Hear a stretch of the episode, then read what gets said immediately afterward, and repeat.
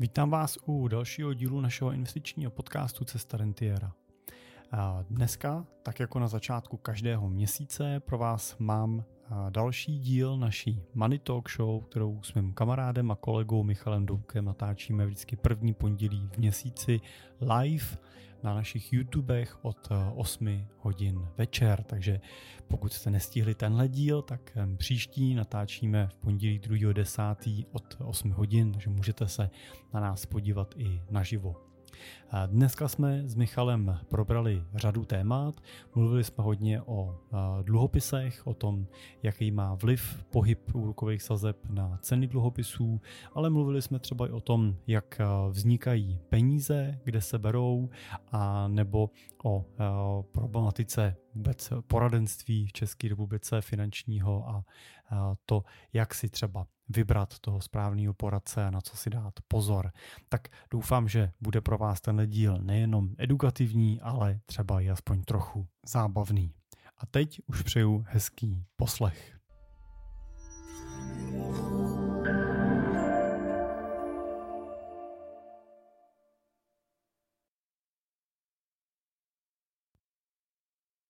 A jsme live. Dobrý večer. Dámy a pánové, dobrý, dobrý den, dobré ráno, dobrý večer, podle toho, kdy nás posloucháte. Tak teď nás posloucháte live, teď to ani jinak nejde. Na druhou stranu, teď jsem si vlastně, jak jsem to řekl, tak mě hnedka proběhla myšlenkou, že nás někdo může poslouchat s časovým posunem. Takže někdo může mít teďka odpoledne, někdo ráno, a ať už dnes, anebo zítra. Je to vlastně... je to zajímavé, takže zdravíme vás uh, a my dneska budeme mít improvizaci, protože já jsem uh, bohužel nestíhal do studia, jsem přijel 19.57, ale já vždycky se snažím začínat včas. Uh, takže jsme si řekli, jenom řekli, řekli s Jirkou ahoj a šli jsme live. Takže nemáme nic připraveno, bude to čistá improvizace. Teď poznáte, jak jsme profíci. Takže to bude živelný dneska. Takže tak. Tak ještě jednou, dobrý večer, eh, zdravíme vás po prázdninách. Je to neuvěřitelný, jak jsem se měl autem, tak jsem ještě přemýšlel, že na jednu stranu je to pozitivní, konečně Money Talk Show. Na druhou stranu s konc- ze začátkem Money Talk Show se vždycky už navždy bude pojít konec prázdnin. Takže nevím, jestli to je pozitivní nebo negativní, nicméně my jsme rádi, že jsme tady pro vás. Já, Jirko, hlavně rád vidím samozřejmě tebe. A dejte nám vědět do chatu, jestli nás rádi vidíte po delší odmlce, jestli jste stihli přes prázdniny třeba poslechnout si všechny díly zpětně Money Talk Show a něco se naučit, něco se dovzdělat, anebo naopak na nás třeba chytnout alergii a už si nás nikdy nepustit. Tak to nám asi do chatu nenapíšete, ne? Nemám, já si myslím, že máme upřímný posluchače. no ne, tak myslím si, že někdo chytil alergie, nechce si nás pustit. Jo, tak, tak ano, tak, koukat, ano, to je fakt. To je fakt. Ani nám nenapíše zpětnou vazbu, jo, na money talk show zavináč simple.cz. To samozřejmě na začátku jenom uh, předestírám, že uh, opět můžete posílat své komentáře, otázky, zpětné vazby na money A nebo samozřejmě... Promiň. Já jsem chtěl že my samozřejmě děkujeme, že, že to děláte, protože uh, několik z vás využilo té možnosti a poslalo nám svoje témata dopředu, za, čo, za což my jsme nejradši, protože samozřejmě pak máme aspoň nějaký, uh, uh, nějaký uh, míč, za kterého můžeme, do toho, do kterého můžeme kopnout na začátku. A samozřejmě jsme se na ně s Michalem detailně připravili, takže rozhodně nebudeme improvizovat v odpovědích na ty uh, témata, které nám přišly, ale jsme za ně moc rádi, takže děkujeme. A vidíš, vidíš, kdo nám první komentuje, kdo píše první komentáře je to neuvěřitelné. Dámy a pánové, zdravíme vás všechny. Jsme moc rádi, že jste si nás naladili, že jste to měli v kalendáři, nebo možná už se to zafixovalo, že první pondělí v měsíci vždy od 20.00 prostě je čas Money Talk Show. Tak ještě jednou díky. Jirko, jak se máš? Ty, ty určitě budeš plný zážitků po prázdninách, protože ty si určitě procestoval zase celý svět. Ty, Michale, musím říct, že tentokrát jsem hodně cestoval, ale uh, málo po světě teda, no málo do světa, ale... U nás, doma. hodně času jsme strávili, strávili letos o prázdninách po Čechách, na kole, pod stanem, v lese. Byli jsme teda i u moře, ale tady evropského, takže žádná velká exotika se nekonala, ale musím říct, že teda jako jsem si prázdniny, prázdniny užil dosyta. A je to vždycky samozřejmě takový nostalgický na konci těch prázdnin, když končí ten ale tak ono, že víš co, my jsme dospělí, my žádný prázdniny nemáme, že jo, my si je můžeme v podstatě udělat kdykoliv, že jo, ale stejně, stejně prostě jedu a ten poslední týden jako jezdím třeba do té práce a už si říkám takový to, a ty už jenom týden a bude to, bude to končit. A pak si říkám, a co bude končit, že jo, no tak budu vozit děti do školy, no tak ne, tak jsi tak nastavený s těma dětma, ta společnost je tak nastavená, že? Že sice i když přes prázdniny pracuješ a uh, máš třeba jenom nějakou dovolenou, týden, 14 dní, tak, tak, uh, tak prostě jsou to prázdniny. Je to trošku jiný režim. Já se musím přiznat, že jsem se trošku na září těšil, protože ty prázdniny jsou fajn, ale pro mě, jako pro člověka, který musí všechno mít naplánovaný a má nějaký režim, který se snaží dodržovat, tak prázdniny pro mě byly letos teda uh, po každý jiný, každý týden to bylo jinak. Všechno bylo jinak. Ke kadeřnici místo v pátek jsem musel jezdit ve čtvrtek nebo ve středu prostě, jo. Na pedikuru v pondělí prostě. Malej furt někde lítal na chalupě a tak dále. Ty Michale, o té pedikuře, o té se ještě bude muset promluvit. Takže teď se to, teď se to zase trošičku, trošičku uklidní, snad. Ale, ale, ale mě, já jsem třeba sám jako zvědavý na to, uh, jako ne, ne, uh, ne, že bych to netrpělivě vyhlížel, jo, ale uh, vlastně až pak ty děcka odrostou jednoho dne uh, a uh, ten prázdninový režim nám tak jako vlastně skončí, tak jsem zvědavý, jaký to bude, víš, jako jaký bude ten, ten okamžik, kdy nepoznáme ten přechod, víš, jako kdy, ne, kdy nebudeš moc podle ničeho jako fakticky ve svém diáři vlastně identifikovat, že prázdniny začaly a skončily. A já, jsem... no, já si myslím, no, otázka je, kdy budou mít tvoje děti děti. S noučatkama to si myslím pak poznáš velmi rychle, kdy jsou prázdniny.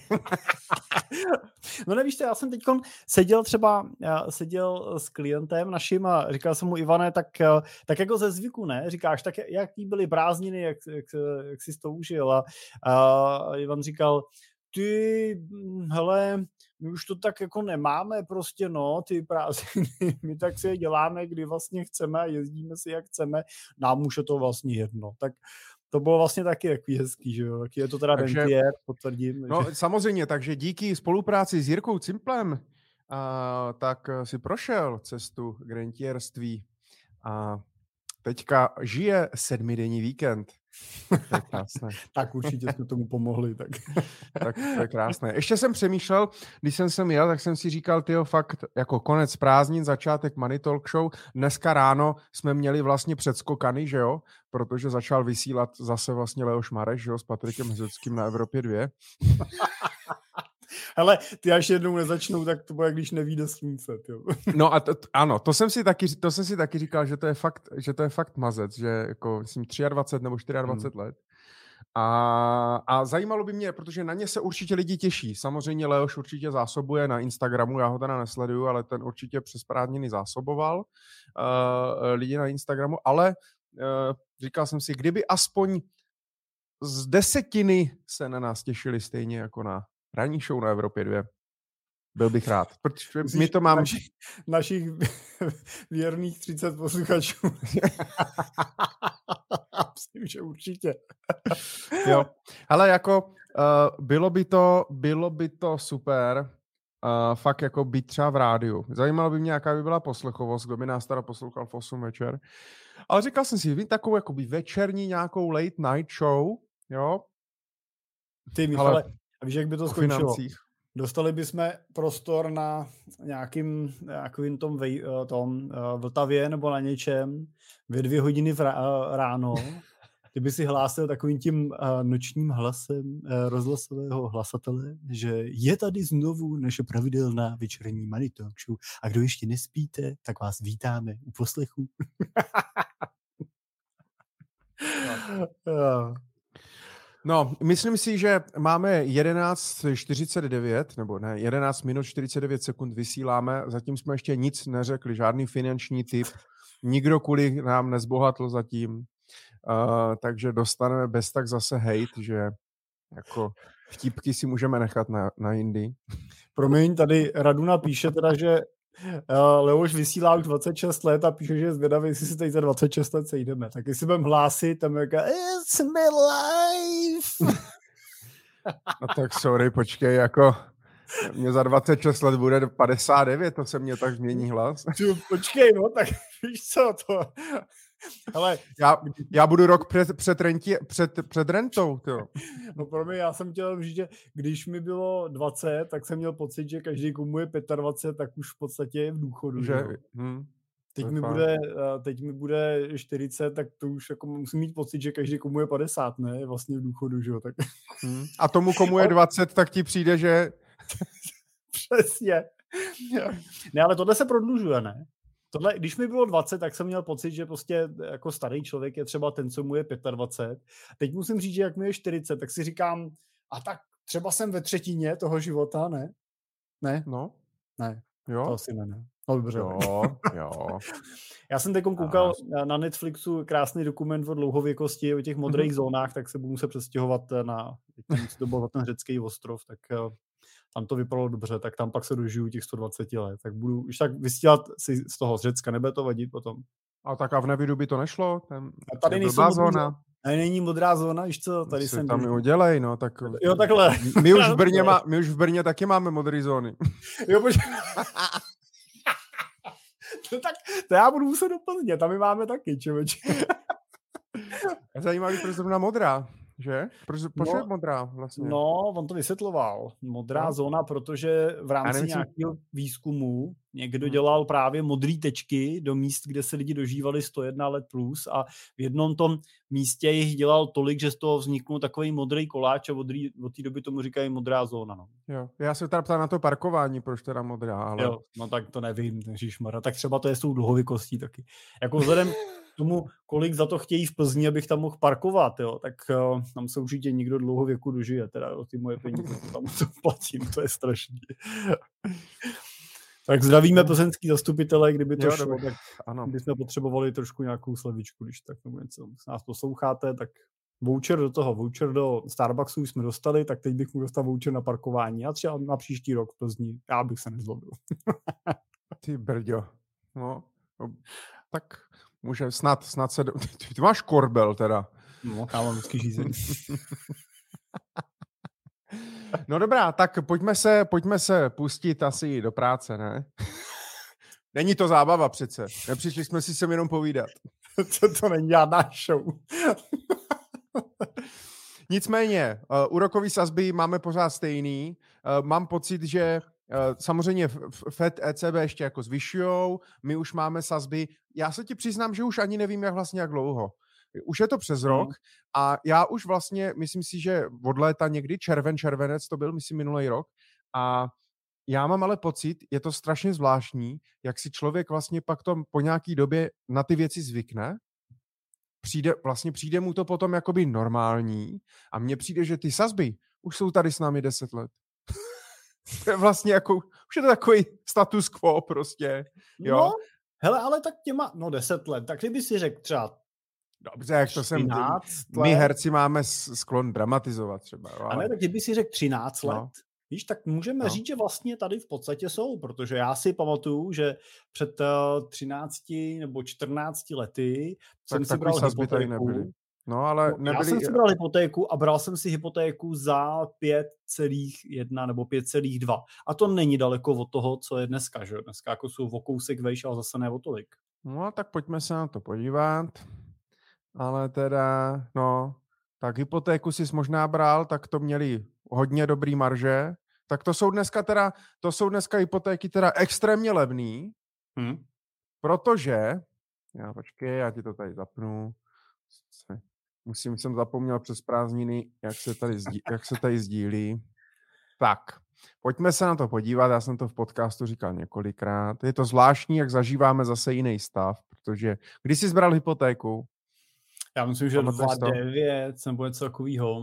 2.9, jo. Tak prosím tě, v roce 2009, jo, 6.2.2009 repo sazba 1,75 a bral si z hypotéku za 5,2, jo, tak ty vole, to... T... Jenom, že byla, jenom, že byla doba daná, daná že tenkrát hypoteční krizí a banky byly pod tlakem a Česká národní banka na ně tlačila z jiné strany, že jo? Tlačilo se na zvyšování že jo, povinných rezerv a tak dále, takže eh, hrozilo, se, hrozilo tenkrát právě a tak byl to ještě dojezd 2008, že jo, vlastně nejvejš jsme se, ale je to vtipný, že jsme se vlastně ve finanční krizi dostali nejvejš na 3,75 a teď jsme na 7%, no.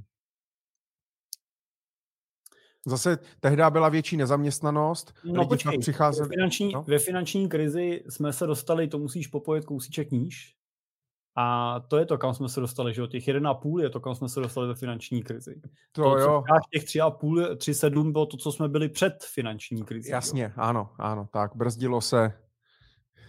Jo, to je právě ten paradox že, současné doby, kdy Eh, ta ekonomika je napnutá, eh, čeká se vlastně na recesi, ale prostě je to vlastně takový zajímavý fenomen toho, že ty sazby jsou vlastně vyšponovaný, jsou na těch úrovních, tady přesně vidíš, že jo, 99, prostě, že jo, na těch úrovních jsou dneska vyšponovaný úrokové sazby. A vlastně jsou připravení na to, že ta recese přijde. Že? Oni jsou prostě hmm. připravení hmm. na to, že se řekne, a je tady recese, a hele, nezaměstnanost, propouští se, lidi přicházejí o práci, inflace letí směrem dolů. A my teď jsme připravení, protože my začneme tady uvolňovat ze 7% a můžeme si tady krásně doklesat třeba na 3,5 a e, pořád budeme na luxusní sazbě.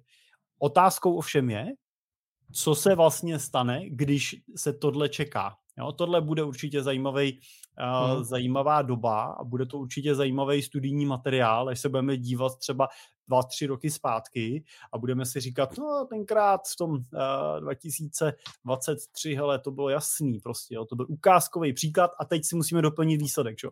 Byl to ukázkový příklad toho, že byly centrální banky skvěle připravení, vyhnali sazby nahoru a pak mohli dolů a zachránili tím ekonomiku a recese udělala jenom takový žblinknutí, a nebo naopak budeme koukat a budeme říkat, a tenkrát to přece museli ty centrální bankéři vidět, že to přepálili, to bylo přece jasný, že jo. Hmm. A to nemohlo takhle dlouho dlouho vydržet a podívej tři roky potom a my se tady pořád plácáme v uh, recesi.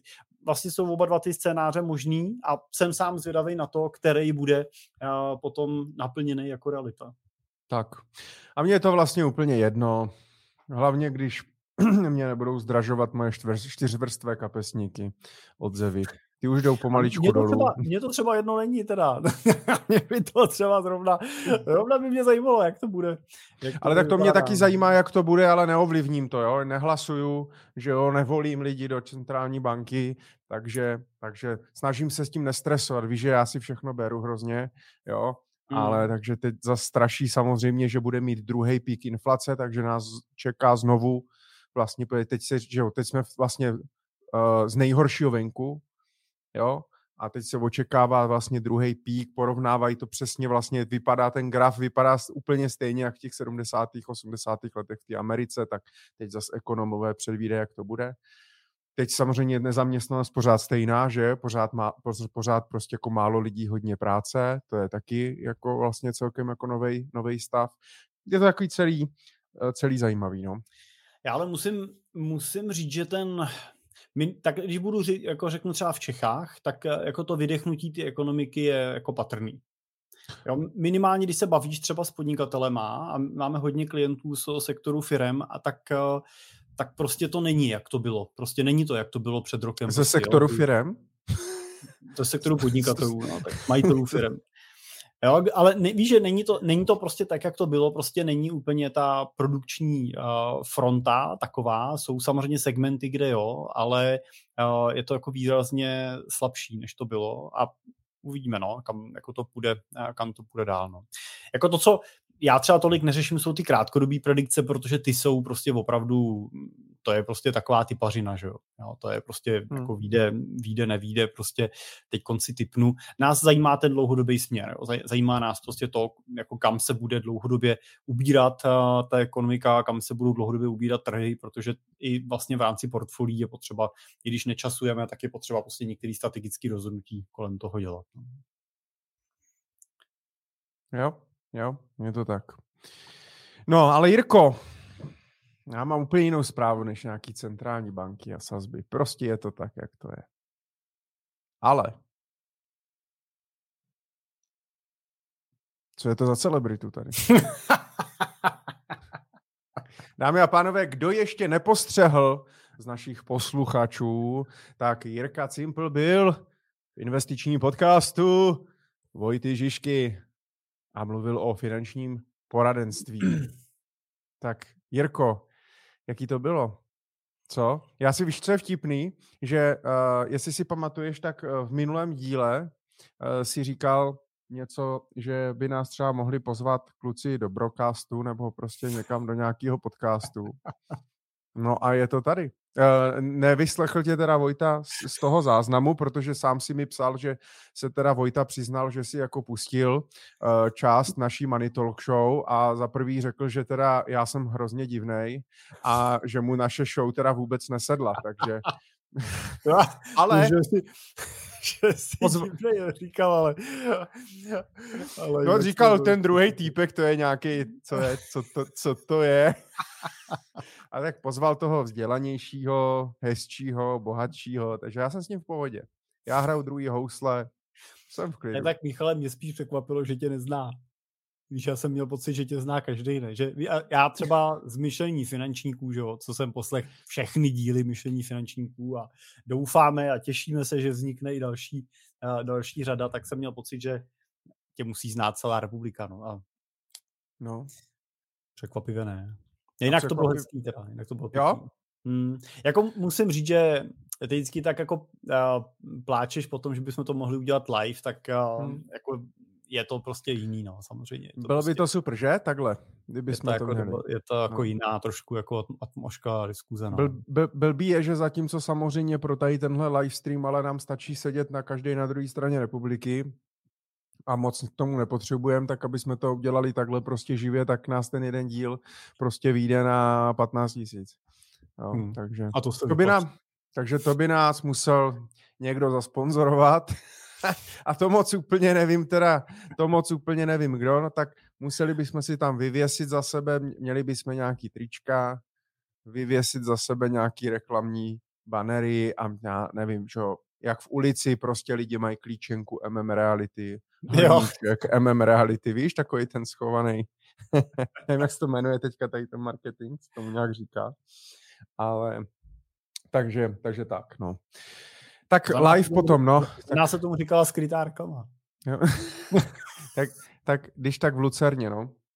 To si vždycky vzpomenu, ale tady u toho, když vidím tu ulici, nebo když mě to někdo ukazuje, tak si vzpomenu, jak se jmenuje do prčic ten film s tím Jim, Jimem Kerrym. Jak celý život žije v tom tom, jak se to jo, jmenuje. Jo, no. jo, jo, no, vím, který myslíš. A tam jak je... žije v, v té uzavřené kupuli a, a, a oni, oni natáčí tu reality show. Truman Show? Truman Show, ano, ano. Jo, jo, jo, jo, tak to je perfektní, že? Tak tam to bylo to stejný, že? No, Truman Show. Mimochodem krásný film, kdo neviděl, tak určitě, určitě můžem doporučit. Hele, musím říct jeden zážitek od uh, Vojty, uh, tam opravdu, uh, co mě fascinuje, teda ta míra té profesionality, jo, se kterou jako k tomu ke všemu přistupují, protože tam fakt prostě v tom studiu sedějí prostě tři, tři jako kluci na, na full time, jo, každý dělá prostě pro e, nějakou část, prostě někdo stříhá dlouhý videa, někdo stříhá krátký videa, prostě někdo dělá publikace, jo, že ten, ten tým prostě fakt jde plus samozřejmě má x dalších lidí prostě ještě externě, že jo, na sebe, na sebe navázaných. A to musím říct, že teda jako smekám prostě do jaký jako do jaký hloubky a do jaký úrovně prostě se fakt tý, v tom detailu dá jít. Jo. A byl jsem svědkem toho, když uh, připravovali a točili takový ty krát, takovou tu krátkou poltávku, co on tam dělá na Volt vždycky na začátku a uh, to bylo prostě, já nevím kolik, 10 sekund nebo 15 sekund uh, shot a uh, to se jako točilo dobrou hodinu a půl prostě, že jo, než uh, se dobrali prostě k záběru, ke zvuku a k obsahu, uh, který prostě byl jako ve výsledku pro ně uspokojivý, takže... A to jsi tam tak dlouho seděl?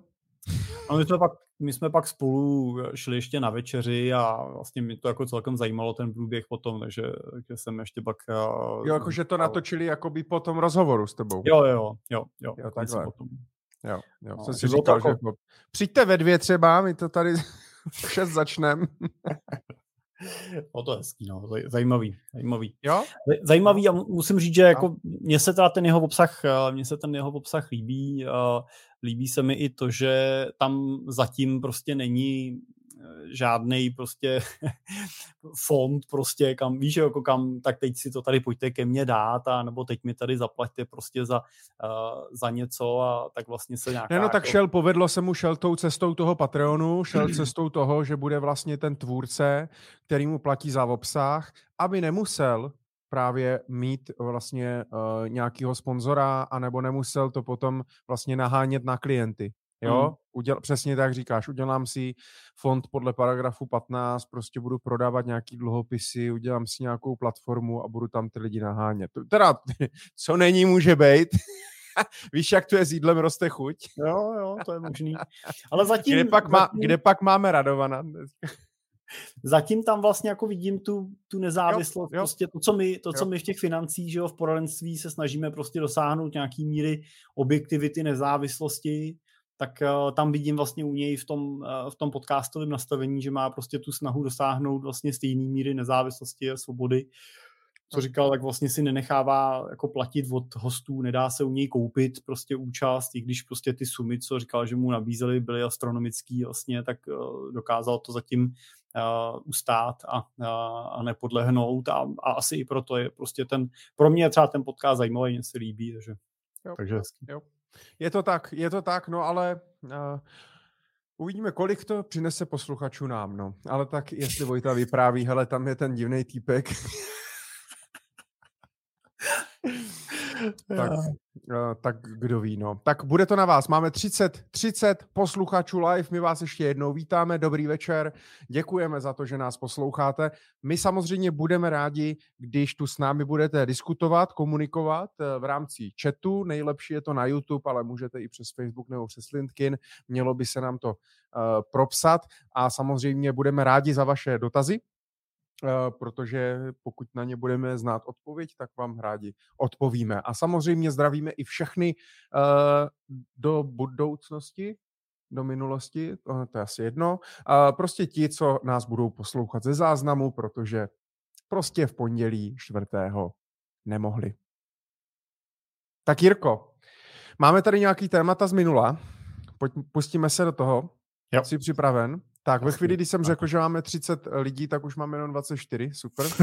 Dnes, dnes, dnes, dneska moc mluvím asi. Uh, tak pojďme se tady podívat. Vážený pane Cimpeli, Cimpeli, je to správně? Cimpeli?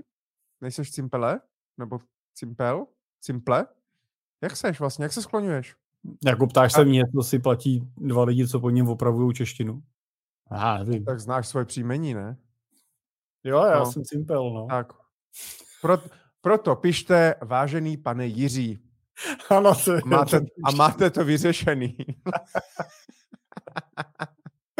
tak, v první řadě bych vám moc chtěla poděkovat za zajímavá a užitečná videa a podcasty, která pravidelně natáčíte. To jsem já samozřejmě, Jirko, ti děkujeme za tvůj obsah. Děkujeme.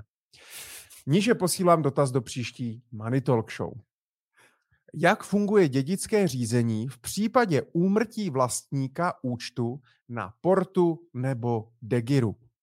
V jedné diskuzi jsem narazila na informaci, že Portu napřed vše prodá a dědic dostane peníze. Myslela jsem ale, že je lepší, když dědicové převezmou pozice, tedy konkrétní cené papíry a dál investují. Prý stačí na portu napsat e-mail, že takto si to přeji a bude k tomu přihlédnuto. Jaký je prosím váš názor? Myslíte, že to takto stačí? Předem děkuji a těším se na další Money Talk Show. S pozdravem Veronika. Veroniko, moc děkujeme za váš dotaz. Eh, je určitě relevantní ten dotaz a poměrně důležitý.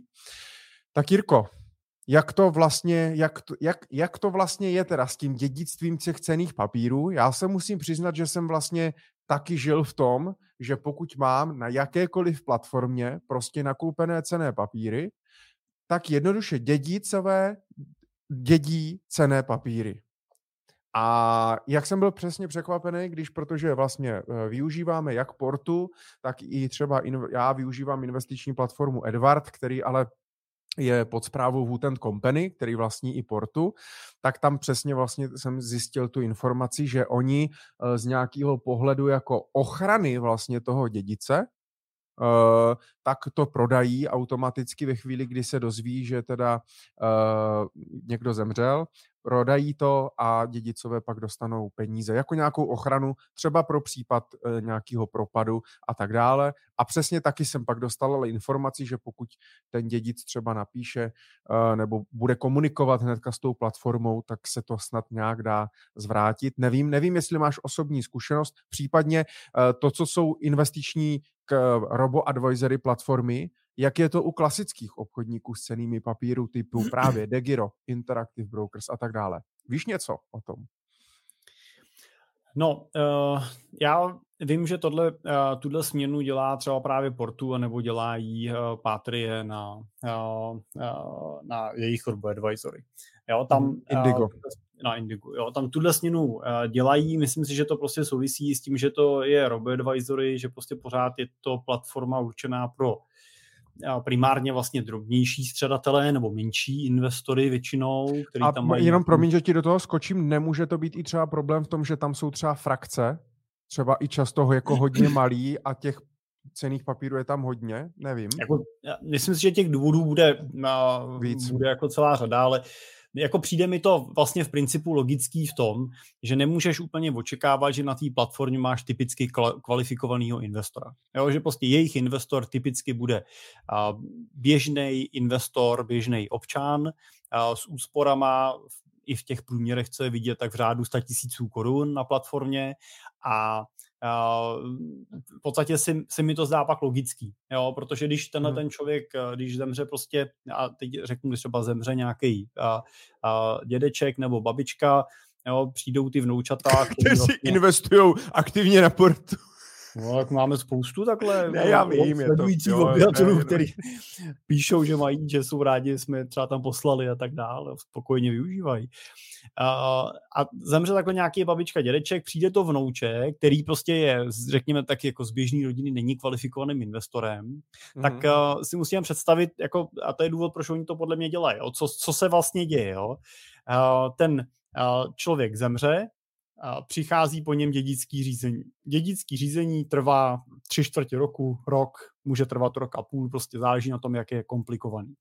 Ale myslím si, že tři čtvrtě roku jako je opravdu jako celkem taková běžná, řekně celkem svížná míra, jo? takže to není žádný jako časový dlouhý úsek.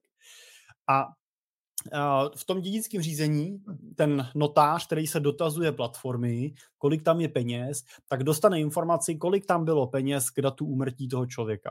To znamená, typicky dostává informaci, která k datu ukončení toho řízení je klidně rok stará. No a můžeme se podívat na to, že rok je eh, na finančních trzích dlouhá doba a velmi snadno se může stát, že prostě v tom portfoliu ten člověk má o desítky procent méně, protože třeba přišel rok 2022 a, který, a když bude teda vybírat, tak vybírá o to méně. Ale to už toho notáře nezajímá. to už ten notář v tom řízení jako takovým nezohledňuje. Takže pokud se ty dědici potom rozdělejí a řekneme, že jeden si teda nechá nemovitost, ve který dostává v hodnotě třeba 3 miliony korun a druhý dostane cený papíry, ve kterých dostane v hodnotě 3 miliony korun, no tak se velmi snadno může stát to, že ty cený papíry v okamžiku, kdy je přebírá, tak a oni mu je převedou na třeba jeho účet, nebo mu to speněží a vyplatí mu to v penězích, mm-hmm. no tak nedostane 3 miliony, ale dostane třeba 2 miliony. No a pak samozřejmě nechceš být asi ta platforma, na kterou někdo jako křičí, rozčiluje se, píše recenze na, na, na Google a na, na Facebook, jo, že prostě ho okradli a že dědeček tam měl 3 miliony a teď mu z toho poslali dva a co, jak si to, co si o sobě myslí a tak dál. Takže z tohohle toho pohledu si myslím, že to může být jeden z těch důvodů, proč se tyhle ty roboplatformy rozhodly, že to speněžej a že prostě teda tu pozici prodají podrží cash a tím pádem ten dědic bude mít jistotu, že dostane A teď nemusí to být přesně ta hodnota, protože samozřejmě oni, než dost, oni se nedozví, že ten člověk zemřel, pokud jim to nezdělíte, že jo? jo pokud prostě hmm. nepřijde informace od toho notáře, který se bude dotazovat, nebo se nevozve někdo z těch dědiců, hmm. tak se ta platforma nedozví, že ten člověk zemřel. Jo? Takže uh, i, i tady dojde k tomu přeprodeji se spožděním. Jo? I tady prostě bude, když to bude na dotaz notáře, ten může přijít třeba půl roku po smrti toho zemřelého, tak uh, i tady prostě může být ta hodnota toho portfolia jiná, ale snaží se to prostě zminimalizovat tu ztrátu. Hmm.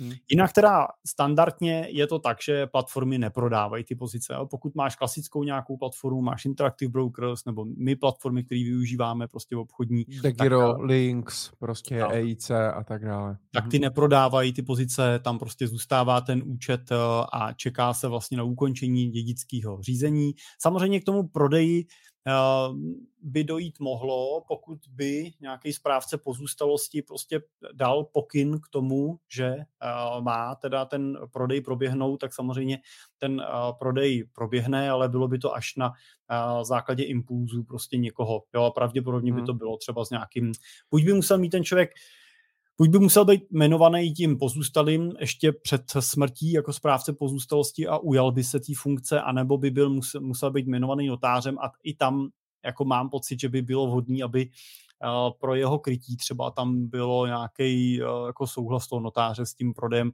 protože samozřejmě nechceš se dožít toho, že a jako správce pozůstalosti dáš pokyn k prodeji cených papírů, oni vystřelejí o 50% a ten dědic, který je bude dědit, prostě pak se bude rozčilovat, že to připravilo 50% prostě jeho podílu. Ale bohužel to riziko existuje směrem nahoru i směrem dolů, že jo, v tomhle tom směru.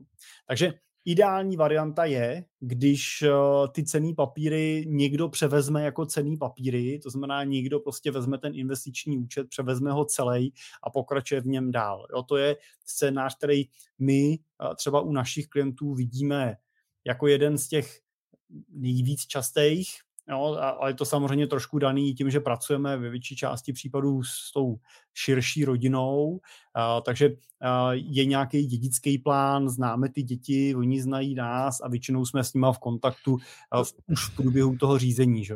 To, to jsem chtěl právě teďka jako podotknout, jo? že to je strašně důležitý, že mně se vlastně, a my jsme to řešili několikrát, já jsem se tě vlastně na to ptal, moc krát v minulosti, že taková ta teorie prostě, že ty děti, že já bych chtěl, aby teda moje děti podědili ty akcie, ze kterých plyne teda ta dividenda a, a můžou dál pokračovat tak, jako podědí třeba nemovitost a budou ji dál jako pronajímat, jo. Problém ale nastává jakoby ve dvou věcech. První věc je, že dneska ty rodiny vlastně nejsou spolu zvyklí moc komunikovat, nejsou spolu moc zvyklí vlastně řešit nějaký rodinný bohatství. A teď to nejde o tom, to není o tom, že mám miliardu. To i jako pro někoho pět milionů může být prostě hodně moc peněz a má smysl třeba o tom nějak jako diskutovat, jak se ty zdroje rozdělí, co se s nima bude dát, dál dělat a tak dále. Ale že jak jsme fakt tady měli tu, tu proluku nějakou 40 letou a teď teprve vznikají ty první nějaký mezigenerační transfery mezi těma rodinama a nějak se jako učíme s tím majetkem jako rodina nakládat.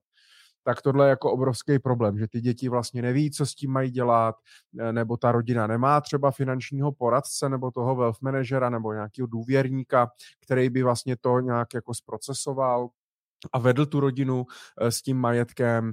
Eh, každý si tak, jsou to jako i pak je to otázka těch strategií, jo? že my, já mám takovou tu představu, že teda mám vlastně třeba to dividendový portfolio těch konkrétních akcí a mám těch, eh, já nevím, prostě ty konkrétní akcie, anebo třeba dividendový ETF, ale to často vůbec nemusí mít, jo, můžu tam mít vlastně mix tak jako všeho, čeho pak vlastně ten dědic moc neví, co s tím má dělat, takže stejně uh, bych řekl, že 95% dědictví dopadne tak, že ve chvíli, kdy to ten dědic dostane, tak zadává pokyn k prodeji a vlastně dostává cash a investuje si to podle nějak podle sebe nebo prostě to, což je strašná škoda, že se to nejedná, ale je to teda, není to jenom na těch dětech, ale je to i hodně na těch rodičích, že ty rodiče neinstruují ty děti nebo nemluví s nima, máme nějaký rodinný majetek a nevedou třeba ty děti a tak dále. No. To je problém, no. Jako je to, jak říkáš, že ono je to prostě těžká debata jo, v té rodině. Je to jako těžká debata, protože ona souvisí s tím, že aby si mohl vést tuhle debatu, tak musíš připustit smrtelnost svých rodičů. Jo? A to prostě pro mnoho jako dětí... Nebo sama sebe. Jo, to, ano, ale v určitém věku s vlastní smrtelností nemáš tak zásadní problém, jako s tou smrtelností lidí kolem tebe. Jo. Jo. A je tohle těžký, ale nejenom teda z pohledu dětí vůči rodičům, ale i partnerů mezi sebou. Jo? Prostě často hmm. vidím ty situace, že připravujeme nějaký dědický plán a práce na něm často trvá roky, ne proto, že by to bylo technicky složitý, ale protože prostě při první přípravě prostě s tím přijde ten často teda chlap domů, otevře to téma doma s manželkou a, pak, když se s ním bavím po chvíli, tak on říká, Ježíš Maria, no říká se o tohle vůbec nebude bavit. A opravdu trvá vlastně třeba klidně několik let, než jako dokážou to téma otevřít nějakým takovým jako citlivým způsobem, aniž by třeba ta žena měla mít pocit, že prostě tím, že se bavíme o závěti, tak tím někdo z nás plánuje brzo zemřít, prostě, jo, nebo že si hmm. tím něco přivolává prostě a tak dále. Hmm.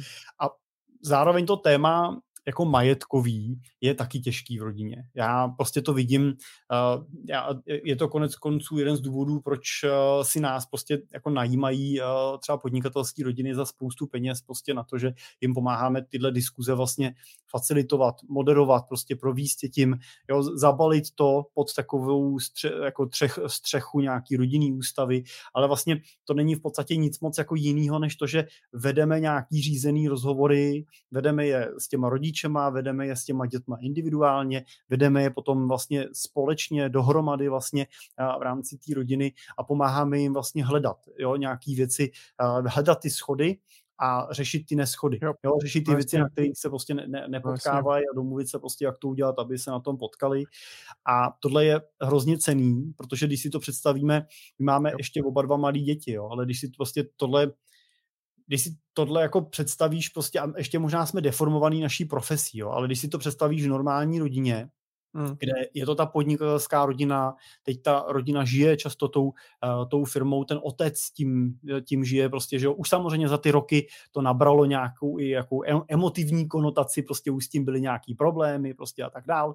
No tak když potom se sejdou ty děti takhle prostě u těch rodičů prostě v neděli na ten oběd, jo, dají si tu kachnu, dají si ten knedlík a to zelí a, a potom v obědě ten táta tak jako uh, natáhne v té a řekne, tak děti, chtěl bych s váma probrat jak to uděláme s tím naším majetkem rodinným, no tak se samozřejmě vozve prostě uh, vozve často taková ta věta, tati už zase, zase ty peníze, ne, nech si to prostě, to, my jsme sem přišli na náštěvu za váma, nechcem zase řešit firmu, jo, a je to těžký prostě se přes, přes tohle dostat a, a, a to téma vůbec otevřít. To, jako a... vídám to prostě dnes a denně jo, a není to jednoduché.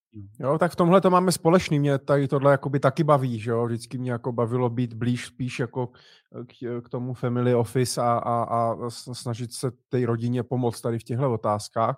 Mimochodem, Mirko, koukám, že máme 37 sledujících, to je nový rekord, to znamená přece jenom návštěva u Vojty Žižky eh, přináší nějaký ovoce. Takže pokud nás sleduje někdo nový, Děkujeme, děkujeme za to a budeme rádi, když nás budete doporučovat dál. Eh, ještě 65 lidí a uvidíme se live v Praze v Lucerně. Tak, ale uh, ne, mě tady tohle téma hrozně baví, už to jde za dolů, já asi nesmím mluvit. Ty když mluvíš, jde to nahoru, ne, když začnu mluvit. Vždycky, jak řekneš to číslo, to je, jak řekneš to číslo, víš co? OK, nebudu si to vztahovat na sebe, ale když jsem ten divný týpek, druhý. Ale uh, Nicméně ne, mě tady tohle téma hrozně baví. Nevím, jestli jsi všiml, tak můj podcast neposloucháš, uh, ale uh, já teda tvůj taky ne, ale... Že t...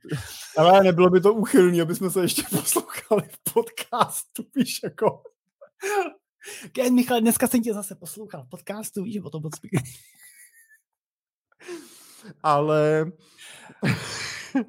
ne, uh ale eh, dával jsem vlastně, dával jsem poslední podcast můj na finance prakticky, tak jsem právě, eh, nebylo to mezigenerační transfer, byl to vlastně jednoduchá jedna věc, jo. Od klientů prostě rodiče se rozhodli, že dají eh, svýmu synovi milion korun. Jo. ale direktivně mu nařídili, že z toho musí Hmm. splatit část hypotéky, anebo žádný milion nebude. A uh, OK, on je rád, Ježíš Maria, tak jo, to ne, jo, jsme rádi, dobrý milion, super, pomohlo to. Ale Uh, za prvý jsem tam rozebíral dvě věci. První je ekonomická, tu vem čert. Jo, to, že měli hypotéku za 1,94 a dneska můžu mít na hotovosti 6,5% a já to splatím, tak to je úplný nonsens. Ale dobře, to už tak jako finanční gramotnost máme ve společnosti pořád nízkou, proto natáčíme Money Talk Show, ale OK, na to už jsem si zvyk. Ale druhá věc, která mě zaujala, bylo to, že oni mají malý dítě a chtějí kupovat větší byt. Jsou v malém bytě, chtějí kupovat větší byt a je to celý takový na knop. Šetří na to, samozřejmě musí se počkat, až ona půjde do práce, aby prostě dosáhli jakoby na vyšší hypotéku, aby byly dva příjmy. A je to takový, jak musíš dneska mít 20% vlastních zdrojů a ještě pak třeba případně na nějaký vybavení, rekonstrukci, něco prostě navíc, nějakou rezervu, tak se fakt bavíme třeba jako v tom, v tom, našem, v tom našem průměru jako milion a půl až tři nebo dva miliony plus minus takový průměr, že potřebuješ, aby to bylo jako OK. A tak oni šetří, šetří, šetří a ten milion by jim strašně pomohl v tom vlastně vyřešit ten cíl toho většího bydlení. Zlepšil by se jim výrazně vlastně život, mnohem víc, než když splatili tu hypotéku, kde mimochodem ušetřili pět tisíc měsíčně na splátce, což jako dobrý, ale jak řekněme si, co je jako pět tisíc a hlavně za jak dlouho z těch ušetřených pět tisíc našetří ten milion, jo, při 6% 12 let, jo, takže to je, to je, a tam, tam mě to vlastně, tam, tam mě to docvaklo, že proč vlastně oni, uh, proč prostě ten, proč ti rodiče nepřišli za, za něma, za těma dětskama a řekli, hele, máme tady nějaký volný peníze, my je už nebudeme potřebovat a chtěli bychom vám je prostě dát, nebo v něčem pomoct, nebo my bychom chtěli, abyste splatili hypotéku. Dává vám to smysl, nebo využijete ty zdroje nějak jinak? Jak bychom mohli ty zdroje využít efektivněji? Máte nějaký jiný cíle? Mně přijde, že ti rodiče neví vůbec o žádných cílech těch dětech. A teď je to problém dětí, že to neříkají těm rodičům, nebo rodičů, že se neptají. Nevím, jo? Asi obojí. Ale to je strašně zajímavý téma, jako který Hmm. mě hrozně zajímá a je to strašná škoda, no. Hele, uh, já tohle, to, jsou, to, je, to je dvousečný, jo? je to prostě obou Hmm. stran. Já, samozřejmě každý ten případ je jiný a nikdo z nás tím jeden do hlavy nevidíme, ale třeba případy, které já vídám, tak uh, jsou případy, kdy ty rodiče chtějí nějakým způsobem uh, tu distribuci mezi ty děti, uvědomují si to, že ty děti ten majetek jednoho dne stejně zdědí a uvědomují si, že když ho zdědí prostě až jim bude 60 těm dětem, tak ten přínos do toho života bude výrazně nižší, než pokud by dostali k tomu majetku přístup, když jim bude 30 prostě.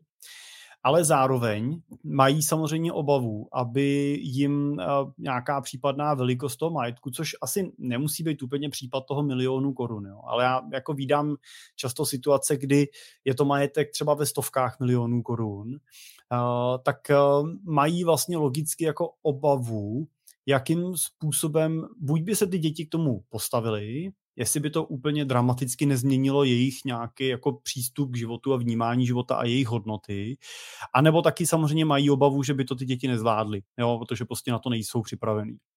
A, ale je fakt, že ty rozdíly jsou často do nebe bíjící. Jo. Já jsem teď zrovna dělám rodinnou ústavu v jedné rodině a a tam opravdu se jedná o majetek ve 100 milionech korun a když uh, debatuju vlastně s těma dětma o nějakých potenciálních benefitech, který by mohli z toho majetku získávat, tak uh, oni mluví o benefitech, jako který by jim pomohli do života, tak mluví o benefitech v řádu jako nízkých desítek tisíc korun ročně. Jo, jako v naprostém nepoměru a když se s nima třeba bavím a, a říkal jsem tak, jako jaký ben, a tak oni ti řeknu, no a já teď nevím, na co bych to použil, co bych vlastně s tím dělal, jestli bych to investoval. Říkám, tak na investování to nemusí být úplně smysluplný, jo? když budete mít vytvořenou funkční strukturu, ve který ten majetek bude profesionálně spravovaný a investovaný. Jo? Dívejte se na to, na tu užitnou hodnotu toho majetku, na to, že ty peníze, které dostanete, vy můžete využít prostě a utratit.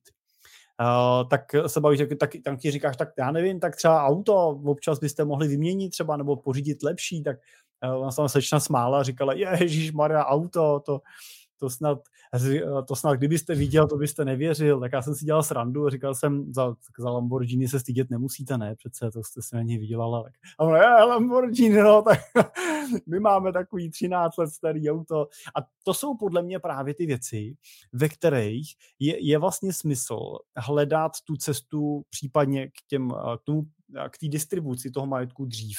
Jo, pokud mám tu chuť hmm. a mám ty prostředky, to znamená, mám pro sebe mnohem víc peněz, než budu kdy potřebovat a i s nějakou rezervou mi to prostě jednoznačně přebyde. Často je to tak, nebo ve většině případů je to tak, že my vyčleníme ten majetek, který řekneme, tady prostě tuhle hromadu peněz potřebujete vy pro váš život, pro čerpání renty a máme tam rezervu na tady ten stupeň uh, různých průšvihů. No a, a tady nám pak vedle leží hromada nebo hromádka nebo prostě obrovský kopec prostě peněz a majetku, který vy vlastně s jistotou víte, že už za svého života potřebovat nebudete, že prostě pokud nechcete změnit svůj život o 400%, tak prostě ho neutratíte tak stejně tenhle majetek budeme distribuovat mezi ty děti. A pak je to ta diskuze o tom, jakým klíčem a kdy.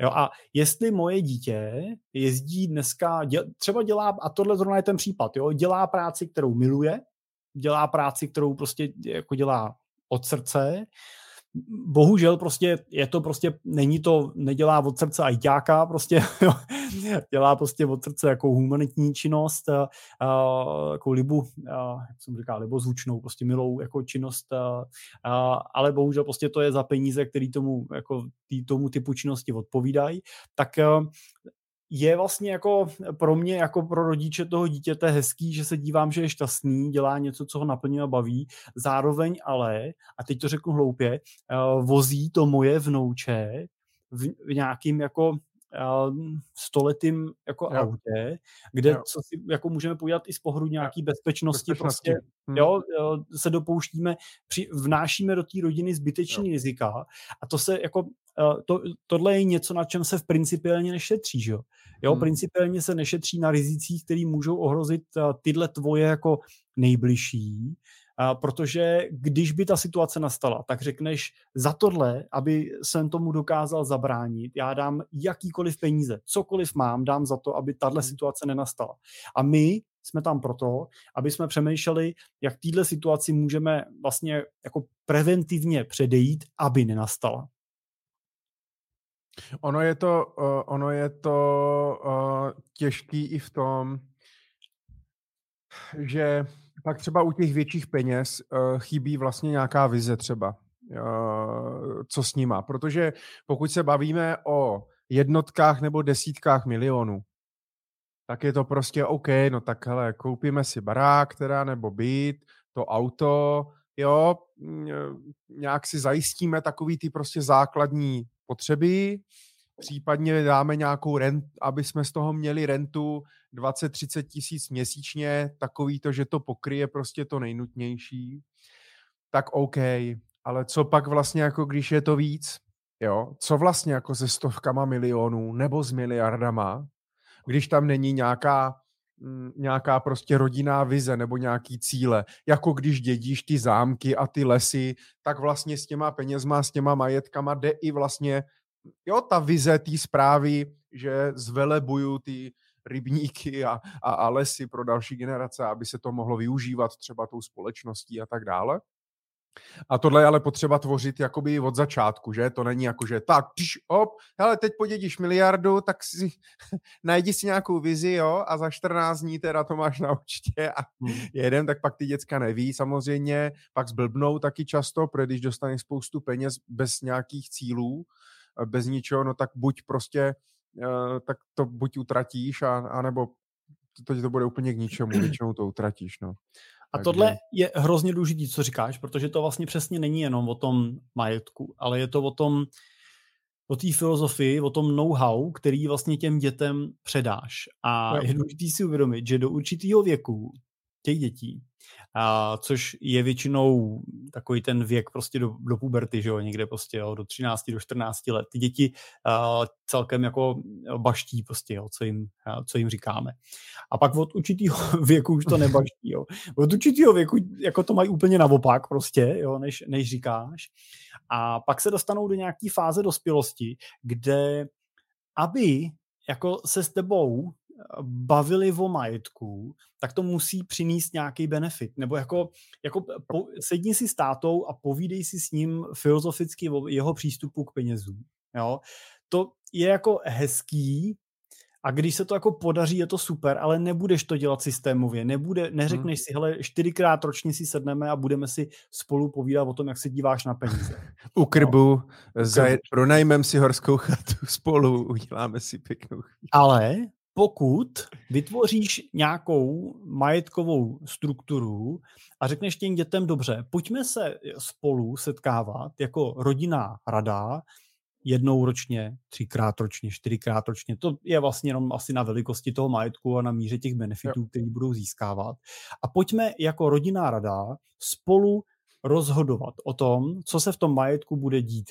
Jo. Samozřejmě za doby života toho rodiče většinou s nějakým právem veta prostě toho rodiče, to je jako často, častá pojistka do těch struktur vložená, ale teprve tímhletím, když ty děti se systémově nad tím setkávají, oni se setkávají v rámci té rodinné rady potom nejenom s tím tátou a mámou, ale setkávají se třeba s náma, že jo? protože my tam přicházíme, zastupujeme že jo? nějakou část portfolia, nebo zastupujeme ten, ten celek a zveme si tam další prostě správce, který třeba mají části toho portfolia setkávají se vlastně potom třeba s těma právníkama, daněřema, který my k tomu potřebujeme, vlastně, který pomáhají nám ty struktury obsluhovat, tak vlastně se učí pracovat s tou profesní sítí, sledujou, jak ten táta, jak ta máma prostě nad eh, těma financema přemýšlí a zároveň ty rodiče mají možnost vidět, jak oni přemýšlejí. Jo, mají možnost vlastně s nima výst tu diskuzi nad těma rozhodnutíma. A samozřejmě, že většinou je to tak, že v té první fázi ty benefity, které dostávají, jsou limitovaný, nejsou žádný prostě gigantický horentní, jde prostě o to, aby mhm. něco dostali a přemýšlí se právě na takovýma těma praktickýma věcma, prostě jo, v první fázi řešíš tu bezpečnost, prevenci a tak dál, uh, tak eh, postupem času vlastně můžeš ty benefity navyšovat bez nějaký obavy, že by prostě to mělo nějaký pro ně destruktivní účinky, protože prostě v tom šlechtickém rodu taky prostě, že se to předávalo tím, že ty děcka to nakoukávali, tím, že je k tomu doma prostě vedli, tím, že jim vysvětlovali tu historii, tak to je potřeba dělat vlastně i tady. A je to přesně o tom, že v rámci potom těch rodinných rad nejde pouze o to předávat tu technickou to, ten, to technický know-how jako té zprávy, ale hmm. právě hodně se bavit o té zprávě z pohledu hodnot. Jo, hodně se na to dívat z pohledu toho, jo, chceme udělat nějaký investiční rozhodnutí a, a odpovídá tohle rozhodnutí hodnotám, který v rodině máme. Tady třeba fantastickým nástrojem je nějaká filantropie, dobročinnost, jo, kterou prostě můžeš sdílet spolu s těma dětma a debatovat s nima o tom, dobře, máme tady nějakou sumu, kterou jsme si v rámci rozpočtu řekli, že chceme použít na dobročinný účely každý rok. Pojďme jako mluvit o tom, jak a kam to použijeme, komu to dáme. Jo, pojďte přijít s těma návrhama, to můžou ty děti, že jo, to není technicky složitý, může každý mít nějakou preferenci a tím ta rodina vlastně uh, jako cizeluje, že vytváří nějaký rodinný podhouby, nějaký rodinný know-how, buduje vlastně uh, tu rodinnou soudržnost jo. a jedním z těch vedlejších efektů potom těchto majetkových struktur je to, že když ty rodiče jednoho dne odejdou, tak, tím, tím, tak často se ta rodina rozpadne, že jo? Často je to tak, že ti prostě zmizí ten spojovací prvek tady dole a ten trichtýř tak rozpadne na malý trichtýřky, jo? A bratranci a sestřenice už se spolu zase tak moc jako neznají a, a jejich děti už vůbec. A pak je to takový to, jak vyprávíš, jo, já mám vlastně nějakýho strejdu tamhle prostě v horní dolní a už ani nevíš, kdo to je a tak dál. Jenom tvoje máma říkala, že tam vlastně brácha její se kdysi odstěhoval. Uh, tak pokud se vlastně ten majetek a ta rodina vlastně prováže takovou takovouhle strukturou, no tak oni mají důvod se potkávat. Oni mají důvod, že jo, se jednou, dvakrát, třikrát ročně vidět, jo, bavit se prostě, že jo, hmm. znát ty svoje rodinný uh, příběhy, uh, sdílet je, jo, čím ta rodina je větší, tak už se pak nesetkávají jenom na rodinný radě, ale setkávají se na rodinném fóru, prostě kde se setká ta rodina celá a tak dále. A to je něco, co ten majetek může přinést, něco, co může otevřít a něco, co ti dává ten prostor v případě, že těch peněz máš hodně. Jo. Samozřejmě, jak, jak to řekl, souhlasím s tebou, když prostě se jedná o miliony korun, tak určitě se nevyplatí jako jo, komplikovat ani sobě, ani svým dětem prostě život prostě tím, že budeš vytvářet nějakou takovouhle strukturu, pokud neexistuje nějaký specifický důvod, prostě proč eh, ji tam nemusíš, proč bys ji tam měl mít. A, a je to prostě o tom přemýšlet, jak to smysluplně předat. A tam bych třeba možná víc přemýšlel o tom, že to můžu dělat průběžně, že jo? nemusím to udělat takže to jednou spadne do klína těm dětem, ale můžu jim dát něco a dívat se, jak s tím naložili. Jo? Pak jim můžu dát něco víc jo? A, a můžu nějaké trošičku ovlivňovat tímhle způsobem. Je to tak, takže dámy a pánové, message je jasná. Prostě se mezi sebou bavte. Komunikujte, bavte se, ptejte se, nebojte se svých rodičů, vy rodiče se nebojte svých dětí a prostě spolu komunikujte. A ono to může začít, že jo, není to jenom o tom vlastně třeba zapojit ty děcka, když se vybírá dovolená, tak prostě zapojit je vlastně do té do, do, do tý diskuze, jo, ne, nedělat to direktivně, teď budeme dělat toto, teď pojedeme tamto, teď se koupí tohle, ale od nějakého věku, já jsem měl asi u třilitýho dítěte, to moc jako nemá smysl, ale od nějakého věku, kdy to dítě to začíná nějak chápat, uh, tak prostě dát mu ten prostor, ať řekne nějaký názor, postupně mu dávat nějakou zodpovědnost a jde spíš o princip, ne, ne jakoby o to, že se řeší peníze nebo o kolik peněz, jo. Není to vlastně vůbec o, o velikosti toho, eh, toho majetku. Jirko, máme tady, třeba... promiň, jenom, máme tady uh, novou posluchačku. No vidíš. No tak vidíš, tak Jano, my vás zdravíme, já jsem zde nová u live show, jinak jedu vaše podcasty. Pan Simpel mi mluvil do uší 16 hodin při letu do Tajska. to nevím, to si nejsem jistý, že by vydržela ani moje manželka. 16 hodin mluvil do uší při let. I když možná manželka jo, pač nemá ráda lítání, ale která nevím. Kamaráde Jana tě musí mít tak naposlouchanýho. Ten, ta musí znát tak skvěle intonaci tvého hlasu, tak když děkuju, pro v noci probudíš, tak... Doufám, že to byl příjemný let. 16 hodin, chtěl, jo. Já tak jsem chtěl, kolik... Michale, jenom doplnit ještě jenom, no, jenom kratičkou poznámku, uh, pak můžeme vzít další téma klidně, ale jenom uh, k, těm, uh, k těm dětem a k té diskusi, co jsi říkal, já si myslím, že důležité je i odpovídat na otázky. Takže ty děti samozřejmě do určitého věku, v, tom mladším věku mají tu tendenci chodit a ptát se. Jo? A oni se samozřejmě neptají na věci, jako že by přišli a řekli, tati, mohl bys mi vysvětlit, jak fungují akcie na finančních trzích, jo, ale oni přijdou, zeptají se, uh, zeptají se, tati, kolik bereš? Jo, nebo kolik stál ten náš barák a kolik stálo to naše auto? A e, co to je ta hypotéka? My máme hypotéku, jo, jo a, a kolik máme tu hypotéku? jo, přesně zajímají, že tyhle informace. Teď jako buďte jako obezřetní v tom, jaký informace jim sdělujete, to je samozřejmě, si musíte uvědomit, že do určitého věku dítěte to, co mu uh, řeknete, se samozřejmě obratem jako dozví uh, paní učitelka ve školce, jo, paní, učitel, pan učitel ve škole nebo, nebo holky ve škole prostě a tak dál. Takže je samozřejmě potřeba být jako obezřetný, ale myslím si, že určitě se můžete bavit v nějakých řádech a určitě můžete vysvětlovat nějaký principy, jak vlastně na tom uvažujete a proč třeba tu hypotéku máte, proč se vám to zdá výhodný jo, a, a tak dále. Takže tohle si myslím, že je důležitý, že je strašně důležitý neříct těm dětem na tuhle otázku prostě takovou tu nejjednodušší odpověď, neptej se, jo, nebo prostě to je ta blbá otázka, prostě, jo, proč se na to ptáš, prostě na takovýhle, jo, nebo ještě nejhorší, na takovýhle věci se neptáme, prostě, jo, takový ty jako staroškolský prostě odpovědi, ano. že jo. Ano, ano.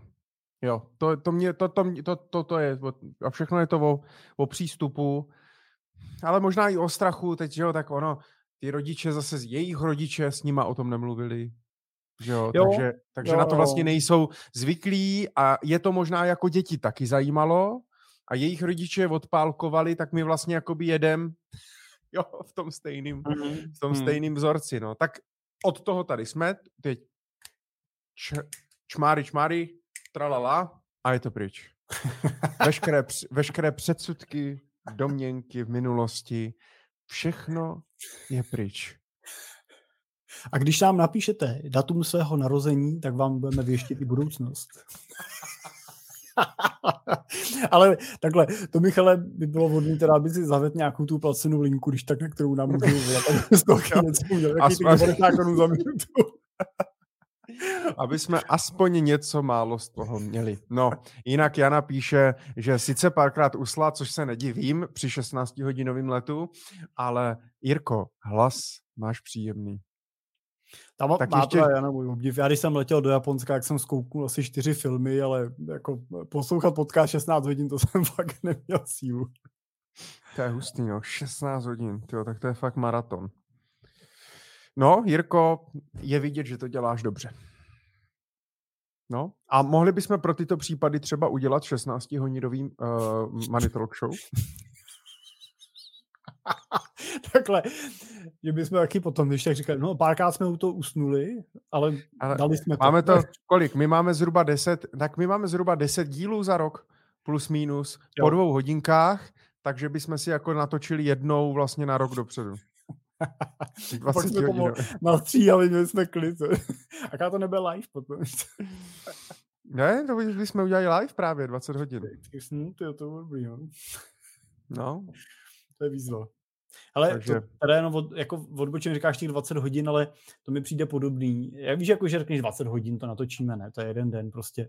Ale přijde mi to podobný, jako teď jsme se nějak bavili uh, o nějakým jako tripu uh, na kolech a koukali jsme, kdyby jsme jeli příští rok třeba do Chorvatska na kole, kolik to je kilometrů, jak jsme jako si vyjeli mm-hmm. kilometry, bylo asi 800 kilometrů, to bylo prostě na Istrii. A uh, no ale když se pojáš na čas, tak je to 56 hodin nebo 53 hodin cesty. Říkáš, mm. to máme za dva dny vlastně. Mm. Dva dny a kousek. Tak to je podobný. Tak to je, podobně bude jako na natočení 20 hodinový podcastu.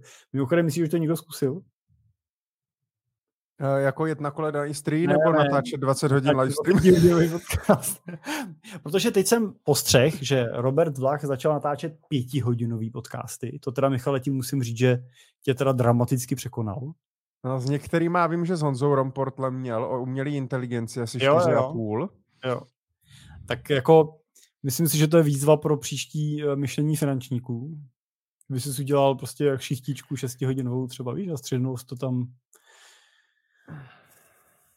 No, uh, no, blbý je, že většina těch pak těch hostů samozřejmě jako třeba uh, zapomenou vyzvednout děti třeba z nějakého kroužku. Nebo ne, zapomenou, nestihnou. Ale já jim vždycky, já jsem jim vždycky psal, hele, dejte si tam rezervu, po mně už nic nemějte. Pak už pojedete jenom domů. no, tak člověk se zakecá, no. A tak ono to Takže, uteče, že jo? Jako... Ono to uteče, no. Je to tak. Hele, Jirko, ty jsi, chtěl, ty jsi mi ještě uh, říkal, že bys chtěl dát nějaký téma o uh, poradenství Eh, nebo o nějaký finančním poradenství produktech. Nevím, jestli chceš jako rozšířit teda vlastně jakoby navázat na tvůj rozhovor s Vojtou Žižkou, nebo, nebo no, tak, nám ne, nebo nám prozradit, co bylo v placené části, protože nevím, kolik lidí z našich posluchačů slyšelo uh, tu placenou část. Hmm. A, ta, hmm. a ta byla fakt zajímavá. Byla dobrá, jo? Tam se... jsem si měl domluvit Vojtou nějakou provizi, ne? Potom za ty uh, naskákaný Zaplaťte si to. a napište, posledních, napište posledních kód, pět minut. Kód, symbol. se budete registrovat na Patreonu. a tak to byla, to byla Michale reakce na to, jestli říkal, že o čem se budeme bavit. Tak, tak jsem no. říkal, o poradenství se můžeme bavit vždycky, ne? Tam je nekonečný téma. Jo, no, ale bychom nebyli příliš negativní. Už má tam být jako zábavně edukativní.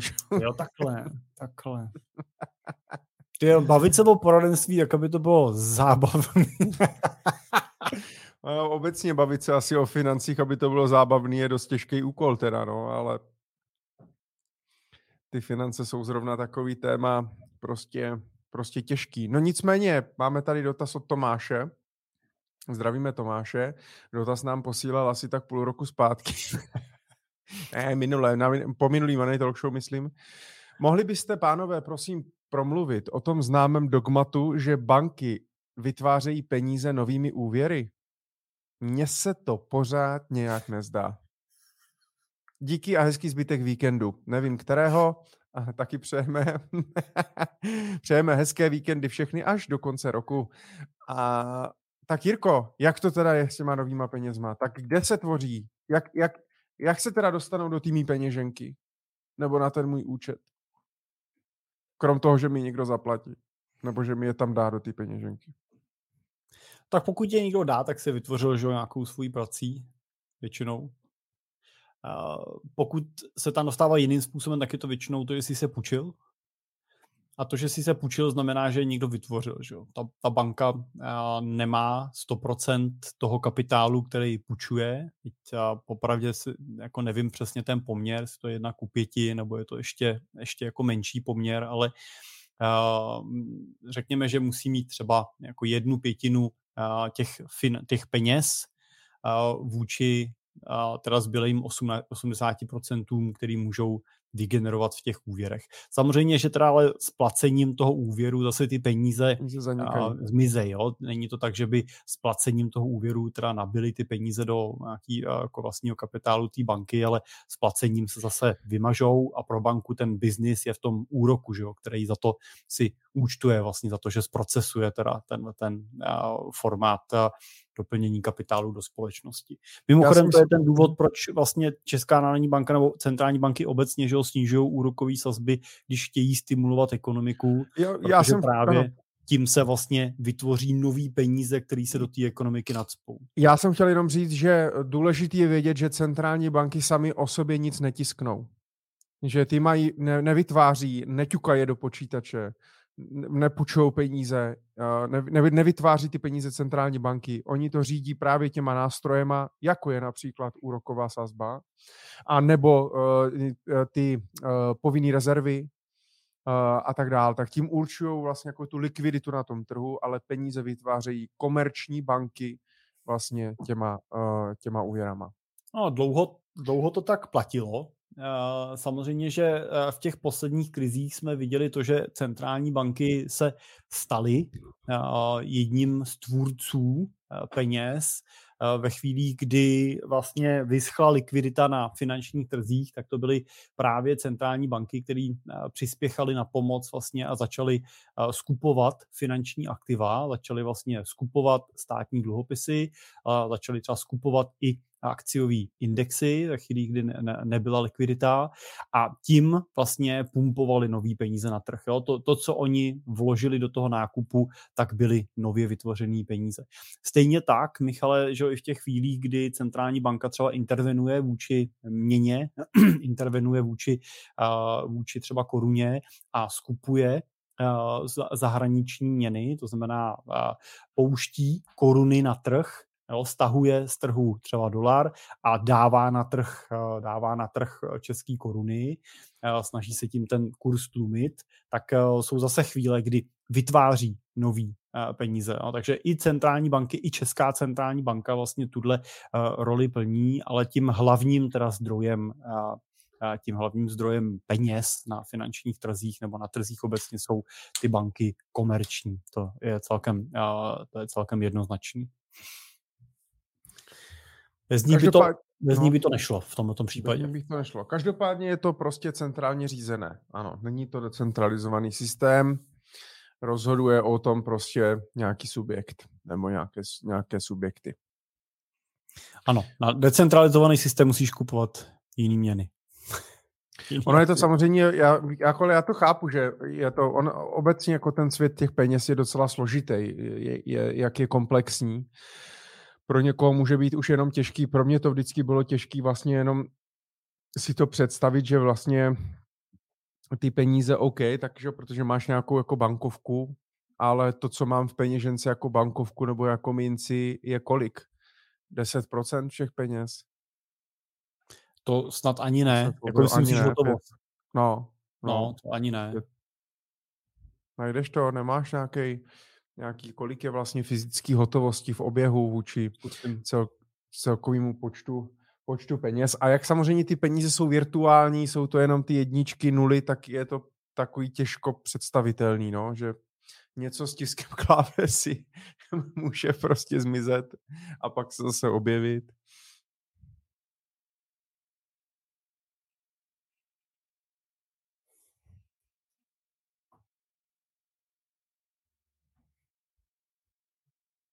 Tak dáme si chviličku pauzičku. Jirka nám to najde. Jo, ty jo. Tak, ne, nekončíme, ještě dáme tam jinou. Tak.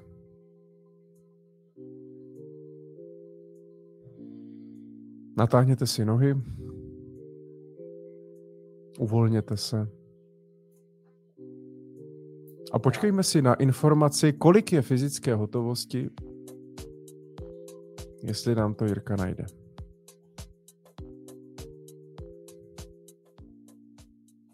Doufám, že se máte dobře, že máte pěkný večer. Děkujeme za to, že nás sledujete, posloucháte. Budeme rádi za jakoukoliv zpětnou vazbu, budeme rádi za doporučení vašim známým, za sdílení našich Money Talk Show, za odběr našich newsletterů a tak dále. Tady Michale, našel jsem, že mm-hmm. Našel jsem, že máme na jednoho obyvatele a nebude to vědět, a chat GPT to nebude vědět? To nevím, to jsem se neptal, ale no ten má to, ne, tři roky zpátky. Ale uh, na každého Čecha připadá 60 tisíc fyzických a 330 tisíc virtuálních korun. Takže v tomto případě to je jedna ku pěti. 18%, no vidíš, tak to... Hmm. Minimálně podle... Co mám zeptat? Seznam zprávy. Pomož mě, pomož, mě, uh, pomož mě sformulovat otázku pro chat GPT. Tak. Šup, Jirko. No to tak, jsi expert, ne, tady. Nejsem, no šup, diktuj. Já jsem se tady vyhledávači ptal, kolik je fyzické hotovosti. Tak může kolik je fyzické hotovosti proti bankovkách a mincích. Omlouvám se. Hmm, hmm. To víš. Ale to, to fakt píše. Mám znalostní uzávěrku září 2021 a nemám přístup. No, vidíš, to říkám. A kolik to bylo v roce 2020?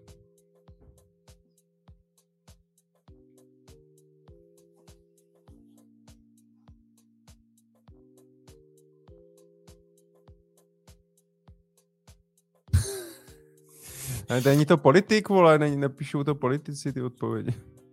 A kdyby to mluvilo, tak to můžeme pustit za nás, ale.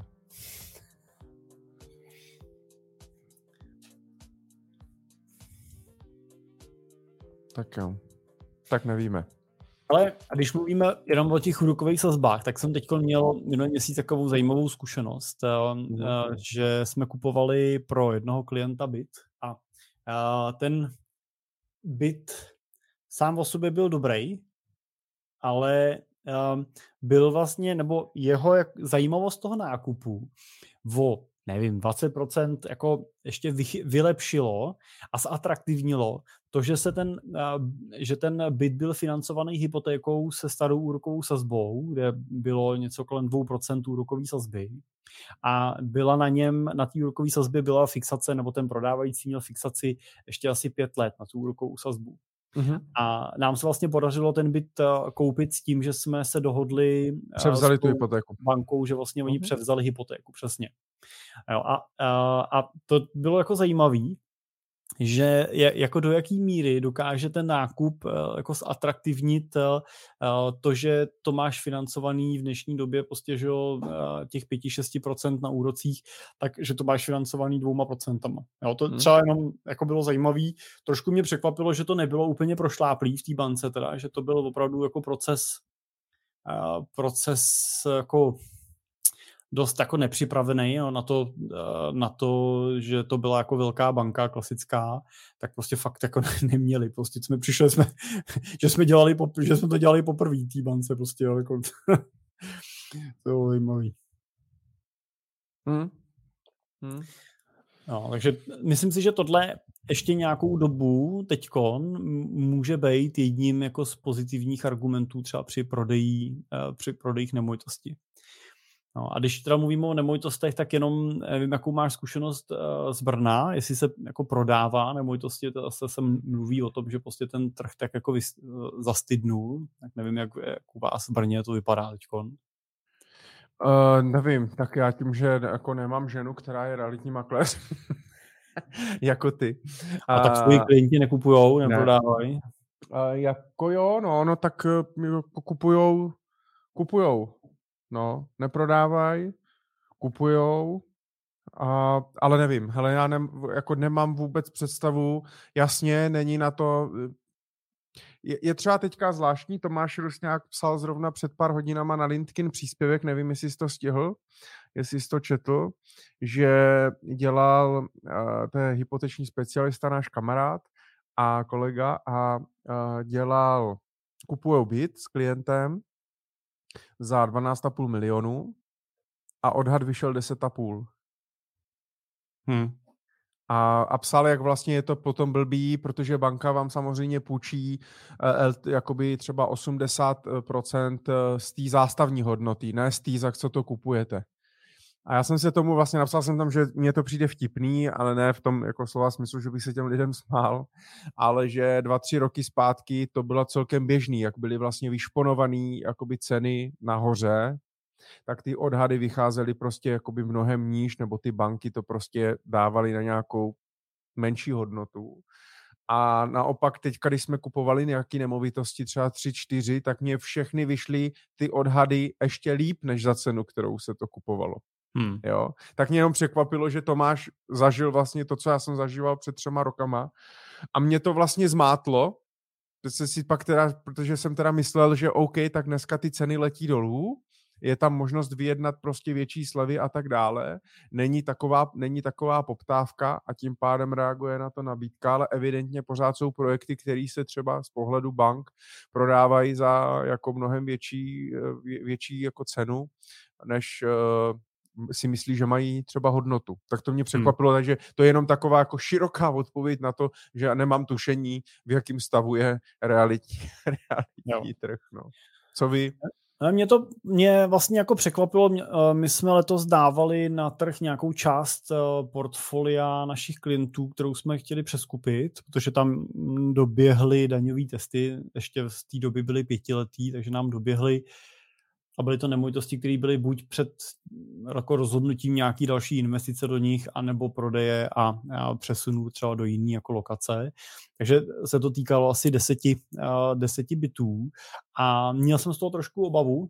Byli jsme připraveni na to, že případně ten prodej odsuneme, pokud prostě by jako nebyla kupní síla, ale mhm.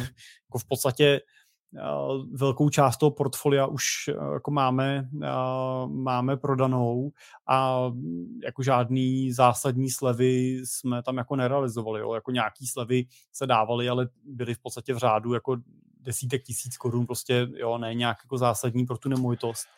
Takže Eh, to, to mě třeba překvapilo na té straně, na té straně prodejní, že jako se jako prodává a něco je financovaný z druhé strany těch kupujících hotovostí a něco je normálně financovaný úvěrem, jo? takže i, jako, eh, i, na, eh, i na tu páku nakupují investoři. A z druhé strany jsme letos nakupovali několik nemovitostí zase pro klienty, několik bytů a jako my teda jsme vždycky kupovali s diskontem, jo? vždycky si tu slevu na tom nákupu vyjednáme, jo? už jenom z principu prostě, aby se zaplatila služba toho nákupního makléře a tak dále, tak vždycky prostě se i v těch dobách prostě napnutých na trhu jsme nakupovali vždycky s nějakou slevou. Teď, pravda, jsou ty slevy větší, dá se vyjednat prostě ty podmínky zajímavější, ale jako ty ceny nikam jako neletějí úplně, jo? že bych prostě řekl, že, že prostě Eh, kupujeme, že, že prostě se kupují věci, co se v loni kupovaly a teď se kupují o milion levnější, tak to prostě není. Jo. To prostě hmm. ten, ten trh bych řekl, že je celkem eh, celkem stabilní. Aspoň jako z hlediska toho, co já mám možnost jako vidět třeba. Hele, co já si myslím, a to je jenom jako můj subjektivní názor, že uh, se to bude strašně lišit lokalitou a bude se to strašně lišit typem nemovitosti. To znamená, že myslím si, že budou velký rozdíly třeba v rekreačních nemovitostech, protože slyšel jsem, že hodně lidí, tak jak v covidu byla, že jo, vlastně všichni chtěli zahrady a chaty a, a kupovali se cokoliv, co nějaký pole, kam si můžu hodit maringotku, prostě oplotit to a můžu tam s dětskama vypadnout, uh, tak spoustu lidí pole ne, ale spoustu lidí prostě třeba ty chaty a tak dále zjistili, že to je docela nákladný, že to je sažrout peněz a tak dále, tak tam může být třeba větší nabídka a, a menší, menší poptávka kvůli financování třeba.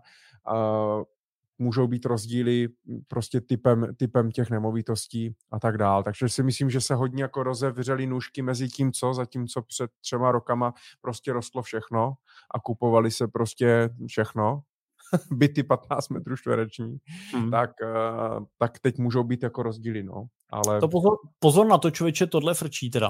A ty, tahle šílenost prostě jako hmm. jede a prodává se. Jo? Ty, tyhle hmm. ty jako malý, malý byty staví se a i tyhle projekty vznikají ty i jako v regionech.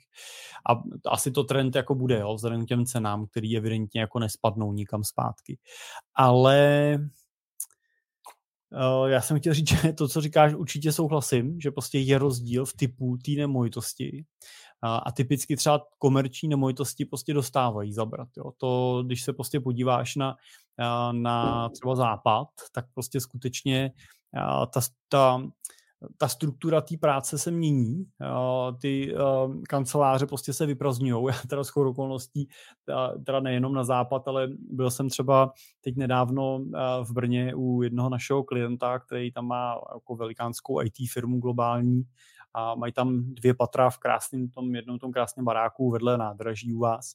A Uh, ty patra, když jsme tam procházeli, prostě tak to bylo takový, jako, no, říkal, jo, tady sedí uh, nějaký typ tým, jako typ týmu, já už se nepamatuju ty názvy jiťácký.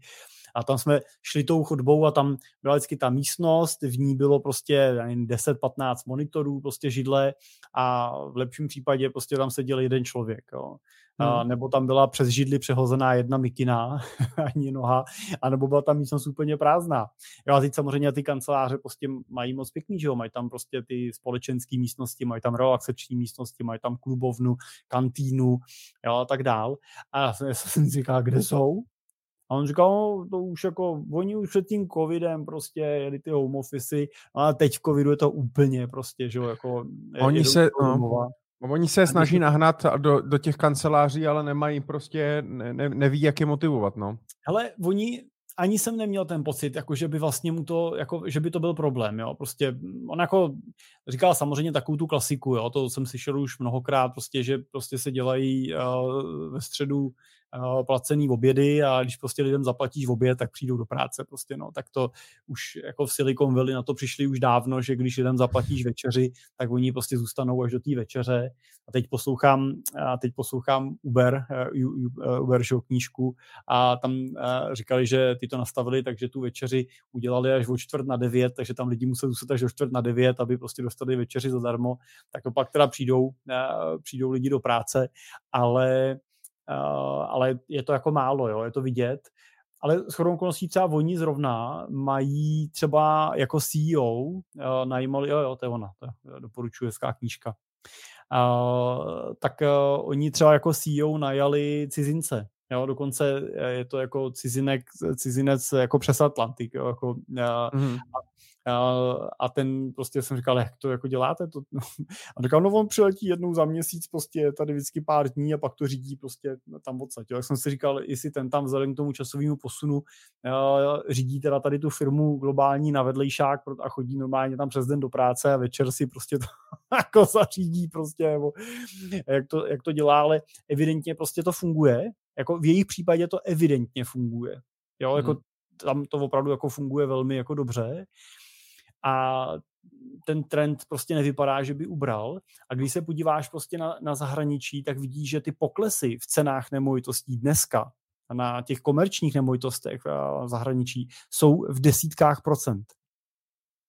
Ale ne v Čechách. My jsme totiž speciální trh, kde český nemovitostní fondy dokážou nakoupit takový komerční nemovitosti, že ani když je mají prázdný, pak to nemá vliv na cenu. No. A, co je německý? Německý nevím. Díval se s nějaký? Ne, ne, ne, no ne, evropský obecně. Když se díváš na rejty, jo, tak ty prostě dostali jako zabrat jako extrémně, jo, v tom poslední, těch posledních dvou letech dostali hmm. extrémně zabrat a, a mají prostě jako problémy. Jo? To, to jsou jako některé americké rity defaultují, protože prostě uh, se jim to nevyplatí utáhnout, úvěrově už to nevychází, jo? takže třeba končej. To, to prostě jako tomu biznesu to patří, patří to k té volatilitě toho trhu, uh, rejty jsou prostě akciema, jsou sektorem akciovým, nejsou jako bytem, který si koupíš prostě někde, aby se na to mohl dívat stejně. Uh, ale mě prostě strašně prostě irituje to, že Eh, tohleto český nemovitostní fondy jako nereflektují a výsledek bude zase to, že tak jako v roce 2008 v určitý fázi je ten trh prostě donutí to přecenit a prostě lidi škrtnou 20% eh, nebo tenkrát na rejku, že škrtali 17% prostě z měsíce na měsíc a čekali dlouhých, myslím, že to bylo pět nebo šest let vlastně na to, než eh, se znovu dostali na svý. A pokud něk... a jako takhle, pokud to takhle koupíš, tak to nevadí. Jo? Problém je, když ti to někdo prodá prostě na přepážce uh, jako investici, uh, jako chytřejší spořící účet. Jo? Prostě to jsem slyšel už mnohokrát. To je prostě, to mi vadí. Jo? No, toto jenom tady sdílel právě hospodářský Honza Maňák na Lindkinu, že největší developer vlastně, nebo z nejbohatších Čechů, Radovan Vítek, tak právě skrz přecenění. Ono strašně záleží, co má člověk, co, co tam samozřejmě má v portfoliu za nemovitosti, že? Jak, jak se to řídí, ale je to, je, je to tak, no. OK, hele, pojďme se, pojďme se podívat tady, máme tady dotazy nějaký. Poli píše uh, USA dluhopisy korporátní státní, obecně dluhopisy. Je podle vás čas nákupu? Samozřejmě s ohledem na finanční uh, plán. Uh, děkuji. Tak co Jirko, děláte nějak, jako zařazujete nějak víc dluhopisy, nebo prostě pořád stejně, ať už i bez rozdílu toho, jak kde jsou sazby? No, vzhledem k tomu, pokud je to nový investor a nakupuje, tak je zařazujeme víc, minimálně na počet kusů, který letos nakoupí, oproti tomu, co jsme nakupovali před uh, rokem a půl, uh, protože prostě klesly. Jo, uh, ceny dluhopisů šly dolů, my jsme teda už, my, my teda v portfoliu držíme systémově. Myslíme si, že do určitého typu portfolií prostě dluhopisy patří, patřily a zatím si myslím, že patřit prostě budou, takže je tam máme. Máme je tam maximálně do čtvrtky portfolia, má maximální pozice dluhopisovou, kterou v portfoliu máme je 25%, víc ne. A, a už před lety jsme přeskupili tu pozici, mývali jsme pozice dlouhých dluhopisů, protože oni ty dlouhé dluhopisy jsou ideální v tom chování vůči akcím. Jo, prostě když, pokud platí takovýto standardní pravidlo, když akcie rostou, tak... Pokud, to, pokud vše funguje tak, jak má. Ano, pokud vše funguje podle učebnic, jo, tak když akcie rostou a centrální banka tlumí ekonomiku, zvyšuje úrokové sazby, tak dluhopisy jdou dolů. A když naopak akcie klesají, tak centrální banka snižuje úrokové sazby a ceny dluhopisů jdou nahoru a funguje pak taková ta protiváha, tak eh, u těch dlouhých dluhopisů, a když máme o dlouhých dluhopisech, tak se třeba bavíme dluhopisy se splatností třeba 25 let a víc, tak eh, samozřejmě ten pohyb je nejmarkantnější. Jo, prostě tam každý procento prostě udělá ten pohyb v mnoha procentech vlastně eh, na ceně toho dluhopisu směrem nahoru nebo dolů a nejvíc to pak jako uh, má tu tendenci opačně korelovat, to znamená chovat se opačně vůči ceně těm akcím. Což tak samozřejmě je, Ovšem, když už před eh, lety byl ten uh, trh s úrokama na úrokové sazby na uh, úrovních půl procenta, procento a podobně, tak bylo vlastně jasný, že úplně jako moc nevyděláme na dalším poklesu úrokových sazeb. Takže už před pár lety jsme přeskupili ty dluhopisové portfolia na dluhopisy krátký nebo krátkodobější. Využili jsme primárně, do dneška využíváme primárně inflační dluhopisy uh, přes ETF, oni fungují trošičku jinak než ty český inflační dluhopisy, ale nějaká vazba na, na inflaci tam je. Že my tu máme v Česku vždycky jiný dluhopisy, jiný nemovitostní fondy. U no, nás no, tak... v Česku prostě funguje všechno jinak. Přesně, my se to vždycky trošičku děláme trošku jinak. No. Jo, ale uh, takže, takže máme dluhopisy, máme tam zatím ty inflační, krátký nebo střední dobí, je to prostě otázka takový ty uh, tříletý, čtyřletý, prostě takováhle nějaká průměrná doba splatnosti v nich je v těch pozicích a zatím ještě jako čekáme. Zatím si nemyslíme, že přišla doba na to překlopení do těch úplně dlouhých dluhopisů. Jo. Prostě ta doba pořád jako je taková jako nejistá. Ale Myslím si, že dluhopisy do toho portfolia i dneska patří a možná do něj patří o to víc, že pokud do něj vstupujete s penězma současnýma, novejma, tak je samozřejmě můžete koupit na zajímavých jako diskontech, na zajímavých poklesech, který určitě zase při pohybu úrokových sazeb zpátky vám ten výnos vrátí. Znamená, jakmile se ty úrokové sazby otočej a začnou klesat, tak prostě ten nadvýnos na přecenění těch dluhopisů do toho portfolia přijde. Takže si myslím, že v tom portfoliu je můžete mít, nebo myslím si, že byste, pokud tam mají být, tak bych je tam měl. A teď je otázka, ale. Jiří, vážený pane Jiří. uh, já jenom řeknu, že uh, dluhopisy zařazuju. Já co dělám třeba teďka trošku jinak, takže místo korporátních zařazuju třeba státní. Jo, protože jsem tam měl korporátní místo státních skrz jako potenciál výnosu. Když státní dělali nula nebo byli v záporu, tak prostě korporátní aspoň jsem tam jo, mohl dosáhnout nějakého výnosu a dejme tomu přijatelný riziko. Takže teď to trošku dávám do těch státních uh, část toho portfolia, ale já se trošku bojím, že prostě teď se budou ty dluhopisové fondy, a to se můžeme vrátit třeba k, i k, k tomu tématu poradenství, prostě teďka zase prodávat za prvý jako zaručená věc, OK, u státních dluhopisů asi je pravděpodobně taková jako větší jistota než třeba u nemovitostních fondů, jo.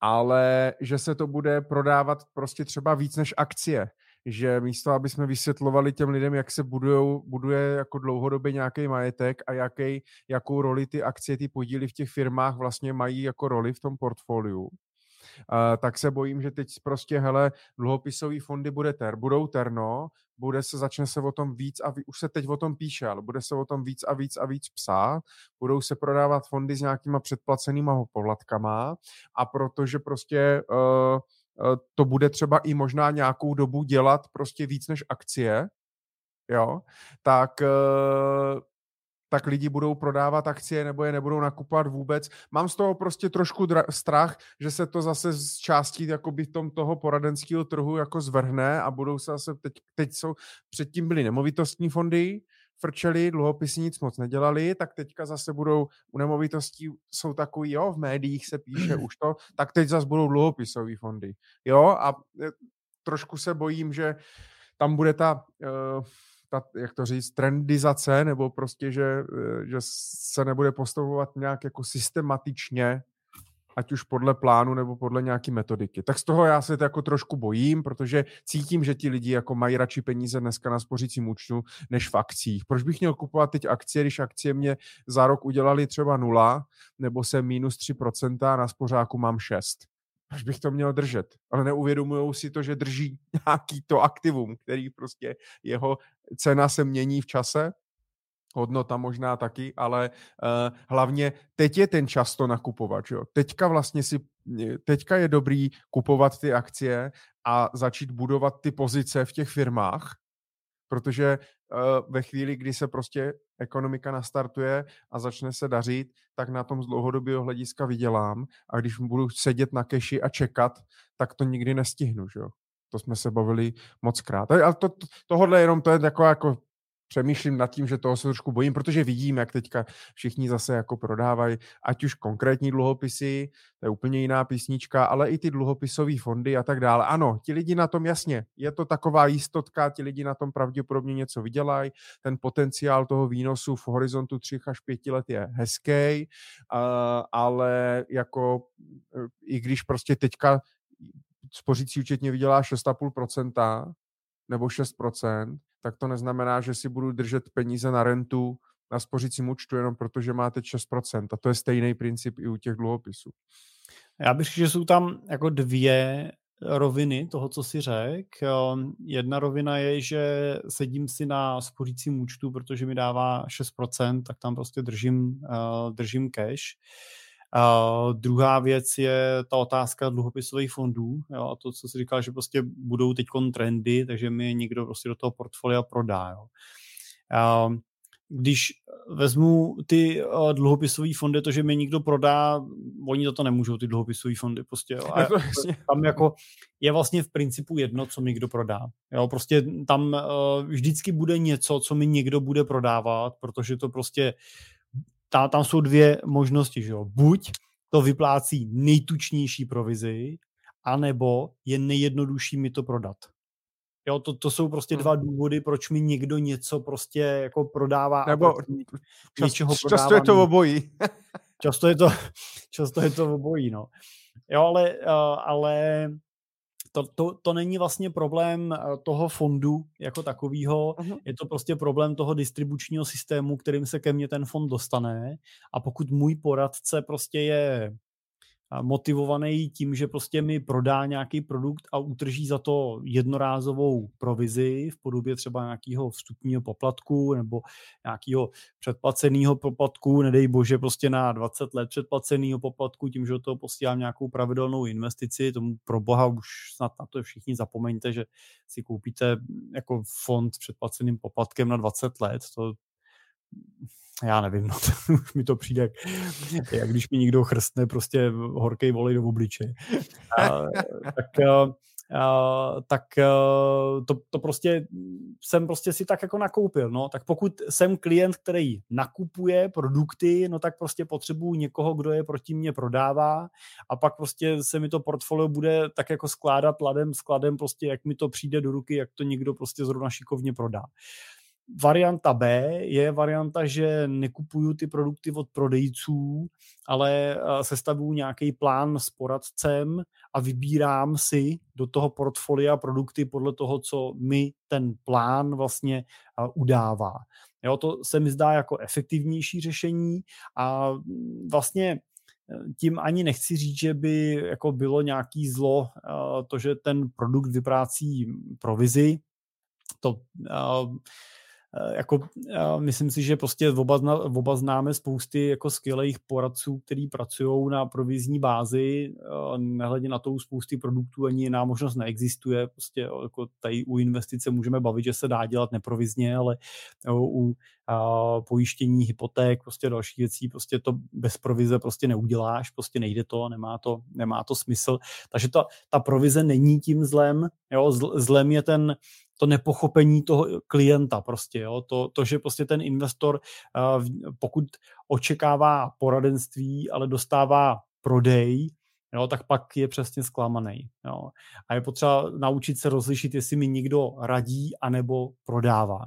Jo, já jsme to na tohle s tím Vojtou diskutovali, já si myslím, že, že prostě někdo, kdo mi volá a navolává se mnou schůzku, jo, navolává jí ve stůl, dobrý den, pane Nováku, my se ještě neznáme, ale máme společného známého, tady Michala Doubka, on mě k vám doporučuje, jste skvělý člověk a že se spolu musíme potkat, protože jsem Michalovi ušetřil spoustu peněz. Taky jsi tam dostal pěkný čočky vole, do komentářů, četl jsi? No, tak to tak jako někdy je. No. Někdo přece musí volat. No ale teď ať volá, já to nikomu neberu, ať volaj a lidi nakupujou. Samozřejmě vždycky bude větší část jako lidí v populaci nakupovat, to znamená vždycky bude větší část lidí prodávat prostě, jo. to tak je, jo. kde je nabídka, tam je poptávka. Jo. A já, ale... jsem tě tam, já jsem se tě tam zastával a oni pak si se mě dělali sra... No ne, dělali si se mě srandu, že, že si mě platíš, že abych tě bránil. Ty jsi takový tam, tak, tak. Ale ten ale... divný týpek ho tam nějak furt brání. Takže tohle si myslím, že je důležitý, prostě si uvědomit. Jo, ne, ne, nenakupovat, nebo ne, tu službu nenakupovat prostě, ale vybrat si někoho prostě nechat si od něj prostě opravdu prostě Ale víš, co by mě zajímalo, když jenom jsme u toho tématu, toho poradenství, ty hodně čteš, eh, hodně posloucháš americký podcasty a čteš americké knížky.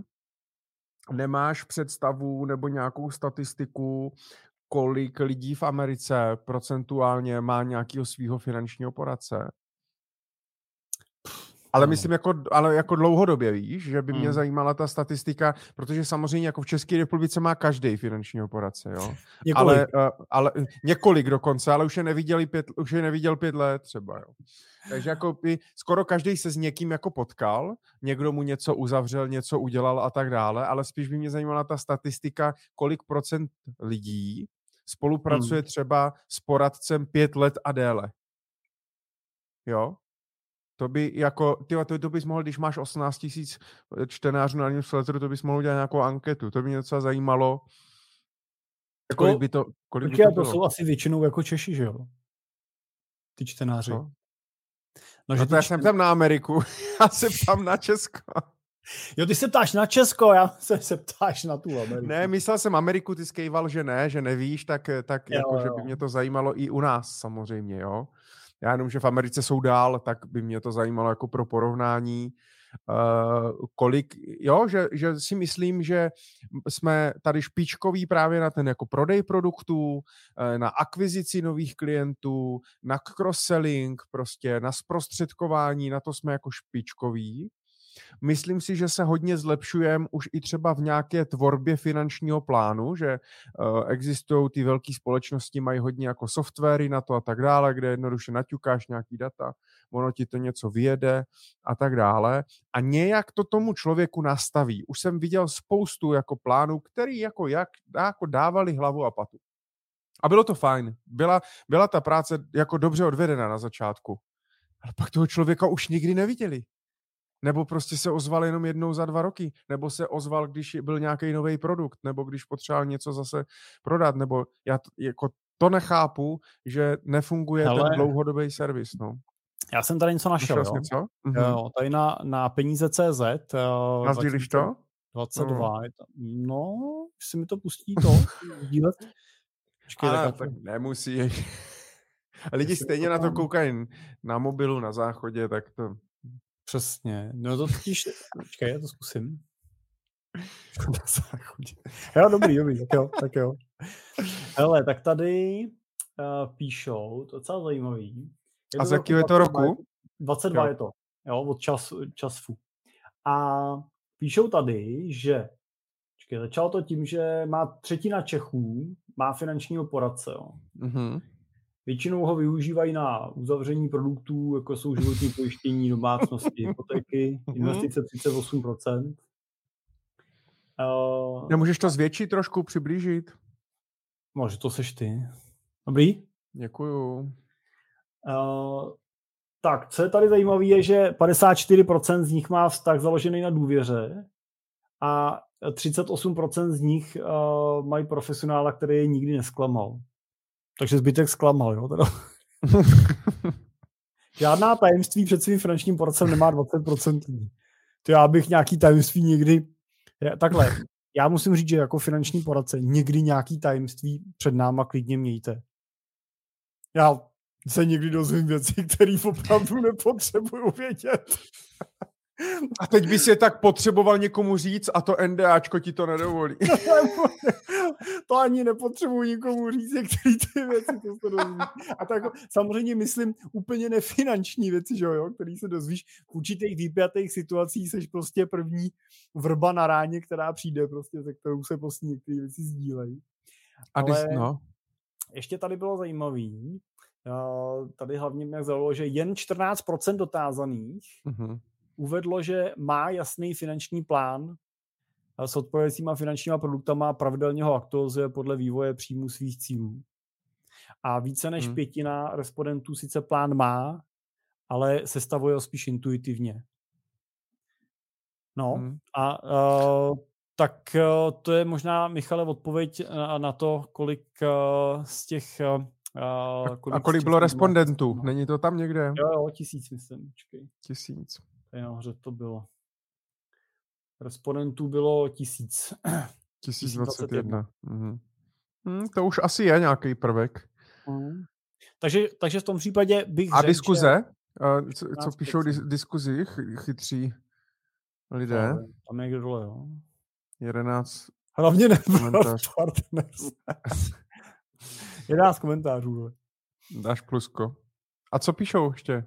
Ty vstoupit do diskuze? Dáš plusko? Ty jsi tam Já nevím, já, já tady nediskutuju na tom, co dělat, abych obsloužil svoje sociální sítě. A tady, tak co má teda? No ty jsi vyjel úplně někam. Tady, tak, vstoupí do diskuze. Jo. Ty krásou, už jsem po třetí No, kliku, ne, už, už, už jsi tady. Hele, tak ten, no. ten má s partner s blbou zkušenost, ten má s partner s dobrou zkušenost. Zase partners, tam jedou, jo, partners. No, protože je to web partners, no, tak. to je takový objektivní nezávislý portál. Tohle. no, dolů. Ježišmane. No, tak to si pak příští večer před spaním. Jo. Hmm, to je no, zajímavé. Takže... A prosím tě, ještě teda jedna věc, jsme se bavili o těch uh, fondech. Uh, druhá věc, uh, jsme se bavili uh, o té hotovosti na tom spořícím účtu, že si lidi drží dneska radši třeba hotovost na spořícím účtu, než aby investovali. Uh-huh. Tak uh, tam je jenom dobrý vlastně si uvědomit, že sice mi nese ta hotovost na tom spořícím účtu 6%, ale vlastně z dlouhodobého pohledu mám jistotu, že to bude klesat, to prostě tak je a zároveň mi nepřinese nikdy víc než, než těch 6%. Ale pokud se třeba podíváme zrovna na ty akcie a budeme se dívat na nevím, MSCI World a řekněme, že je minus 12-13% od těch maxim loňských nebo předloňských, tak eh, se můžeme dívat na to, že, a to je vlastně jednoduchá matematika, že jo, a akciový indexy, akciový trhy eh, nesou v průměru 9-9,5% ročně. No a pokud v loni přinesli minus, minus třeba 15 nebo minus 12, tak to znamená, že nepřinesli těch 9 a ještě přinesli ztrátu. Letos přinesli nějaký plus už, že jo, už jako jsou v plusu, ale pořád to není plus nad ty maxima, který měli, že? A těch devět, oni, by, oni nesou vlastně lineárně každý rok. Takže když se na to podíváme a řekneme si, dobře, letos pořád nepřinesli zisk, pořád sotva dohánějí tu ztrátu a ta je pořád ještě minus 12%, no tak se můžeme dívat, pokud bychom byli třeba na konci letošního roku v této hodnotě, tak se můžeme dívat a říct si, dobře, máme tady minus 12, a máme tady dva roky zadrženého zisku. Že? Máme tady dvakrát 9%, takže 18%. Takže se můžeme dívat na 20 až 30% vlastně uh, zisků, který čistě z matematického hlediska na dlouhodobý bázi ten akciový trh přinese. No, pokud bude dál platit to, co platí do teďka, prostě, že akcie dělají v průměru 9% ročně, což je jako velká pravděpodobnost, že se tak bude dít i dál, tak vlastně tohle máme vlastně v tom portfoliu akumulovaný. Takže peníze, za který teďko nakoupím, tak vlastně kupuju s tímhle akumulovaným potenciálem a tohle už mi žádný spořící účet nedokáže přinést. Jo. Ale samozřejmě platí to, že tohle není výhled, který mi ty cený papíry přinesou do, pří, do konce příštího roku. Jo, ale ten spořák mi to třeba do konce příštího roku dokáže vlastně generovat. Jo. Takže pokud mám krátký peníze, na spořák jednoznačně patří nebo na termíňák, ale na ty dlouhé peníze je to obrovská chyba a musím prostě počítat s nákladama ušlý příležitostí tím, že to nechám ležet za fixních, uh, fixních pár procent versus prostě ten potenciál, který mi ten trh teď nabízí. A protože základ je, že musím vědět, proč to kupuju. Nesmím to kupovat jenom proto, že to říkat Simple s doupkem. Nebo protože jsem si to někde přečet. Musím vědět, proč si kupuju. Jo? To je jak kdybych, já, já nevím, prostě si chtěl koupit rohlík, myslím celou firmu. to je pro mě, Michale, ale já teď, jak to řekl, tak úplně jsem si vzpomněl do našeho politika. Jak, jak říká, pane redaktory, musíte si, pane redaktory, vy lžete, vy lžete, musíte si uvědomit. Nejmenovaného politika. no, ale chtěl bych si koupit rohlík celý od Tomáše a dalších tisíc investorů a nevěděl bych, proč to kupuju. Hm? Teď to musím přesně vědět, jo, a ještě teda, když kupuju konkrétní firmu a tak dále a chci ji řídit, tak to potřebuji vědět ještě mnohem víc důvodů a věcí, proč to kupuju a co s tím mám v plánu, než u ETF-kového portfolia, jo ale prostě základ je, musím vědět, co to je akcie, co to je ten podíl ve firmě, co mi to může přinést a proč to kupuju, z jakého důvodu. A když to nevím, no tak je jasný, že si radši vezmu spořák. Protože prostě se rozhoduju jenom na základě nějak teďka, teď a tady. Že? A Takže to jsme zase u toho. U toho plánu. Tak, jsme zpátky u plánu, eh, absence, absence cílů, nevíme prostě, co děláme. Prostě pořád dokola, no. Hmm. A tak, tak to bude, no. To i za těch 26 let. Možná tady budeme vyprávět. Michale, a, a když, Když jsme nakousli téma toho poradenství, tak jenom, nevím, jestli si uh, postřeh, ale uh, jednu chvíli to vypadalo tak nadějně na půdě Evropského, Evropské komise ležela, uh, ležela provizema. Tam možnost, že by zrušili uh, provizní poradenství jako v Británii, tak teď jsme k tomu měli nějakou diskuzi s, uh, s Petrem Hrubým na uh, LinkedInu a, a kolega právě z asociace, Ale... který to bylo, tak právě, tak právě to vyvrátil, že už to schodili ze stolu, teda, že už to že se teda Německo speciálně s dalšíma silnýma distribučníma sítěma vlastně postavilo proti a ta, tahle položka toho, že by provize, tahle pobítková část byla zakázaná, tak z toho vypadla, pač by to mělo destruktivní, destruktivní dopady na trh finančního zprostředkování. Takže... A kde je ta diskuze? U koho byla? U mě u mě nějakého příspěvku. Jo, u, u tebe na profilu. Ne, no, tak jako diskutují u mě vždycky. No jo, tak to je tady najít tady těch ty tisíc příspěvků, které to zrovna to je, musíš, musíš se snažit, a když už to projíždíš, tak to lajkuj a komentuj samozřejmě. Ano, samozřejmě, tak dobře, takže. Ale tak to jenom, to jenom jsem chtěl říct, že jsi se těšil, tak to vypadá, že to, že to neprošlo. Ale překvapivě nevím, ty Němci, že se jim to nelíbilo. Taková kolebka finančního poradenství. Takových hvězd, co tam odsaď zašlo, že jo. Hele, kdo ví, kdo ví, kdo to tam vyšák, kdo byl proti, jaký tam je lobbying, jo. Ale já nevím, to nemůžu najít vůbec. To se jako diskutoval před rokem, nebo? Ne, ne, jako nikdy nedávno. Jako nikdy no. nedávno. To už nikdy v životě nenajdu. Ne. Tak hmm. proto ti to říkám, jsi to nemusel hledat, ne? Tak jsi hodný, děkuju. Jsi hodně zvědavý, jsem ti ušetřil čas. A samozřejmě, sam, samozřejmě, tím jsem chtěl říct, Michale, musíš pečlivě sledovat moje sociální sítě, aby ti něco neuteklo. A zároveň ještě musíš sledovat všechny, protože kolikrát se dějou zajímavé diskuse na různých sociálních sítích. Já jsem si teď oblíbil Twitter, tam se to děje, ale to bys nevěřil, co tam dokážou odiskutovat. Tam už neexistuje, ale ne. Tak X. No. A to mi taky se teda, že někdo přemenuje sociální síť po letech fungování a znalosti prostě. Ty... Protože je to Elon, no. Co na to chceš jako? Ale mám tady dotaz na tebe. Tak pojďme, ať, ať, ať ještě odpovíme protože se blížíme ke konci. ETF dluhopisy. Když klesne sazba o 2%, cena již nakoupeného ETF dluhopisu vzroste o dvakrát, o dvakrát durace, dvojnásobek durace v tom roce a další rok je výnos zase jen kupon. Prosím o laické vysvětlení. Děkuji. No, jo. je to tak. Samozřejmě ta, ta durace je plus minus, ale ten, tam poučka technická říká, ano, pohyb o 1% rovná se pohyb o jednonásobek durace. Durací myslíme dobu do splatnosti toho dluhopisu, a logicky, možná jenom chceme laicky vysvětlit, proč se ta cena mění při nárůstu nebo poklesu rokových sazeb, prostě pokud my pokud dluhopisy se vydávaly za jednoprocentní kupon, pak se zvýšily úrokové sazby a dluhopisy se začaly vydávat za třeba 3% kupon, no tak logicky, pokud mám ocenit ten svůj dluhopis tak, abych ho byl schopný obratem prodat na tom trhu, aby byl zájem o to si ho ode mě koupit, tak ho musím nabídnout za cenu, která bude vlastně eh, nebo cenu, nebo musí ten výnos do splatnosti toho dluhopisu být stejný, jako když si někdo koupí ten nový dluhopis s, tím třema, s těma třema procentama.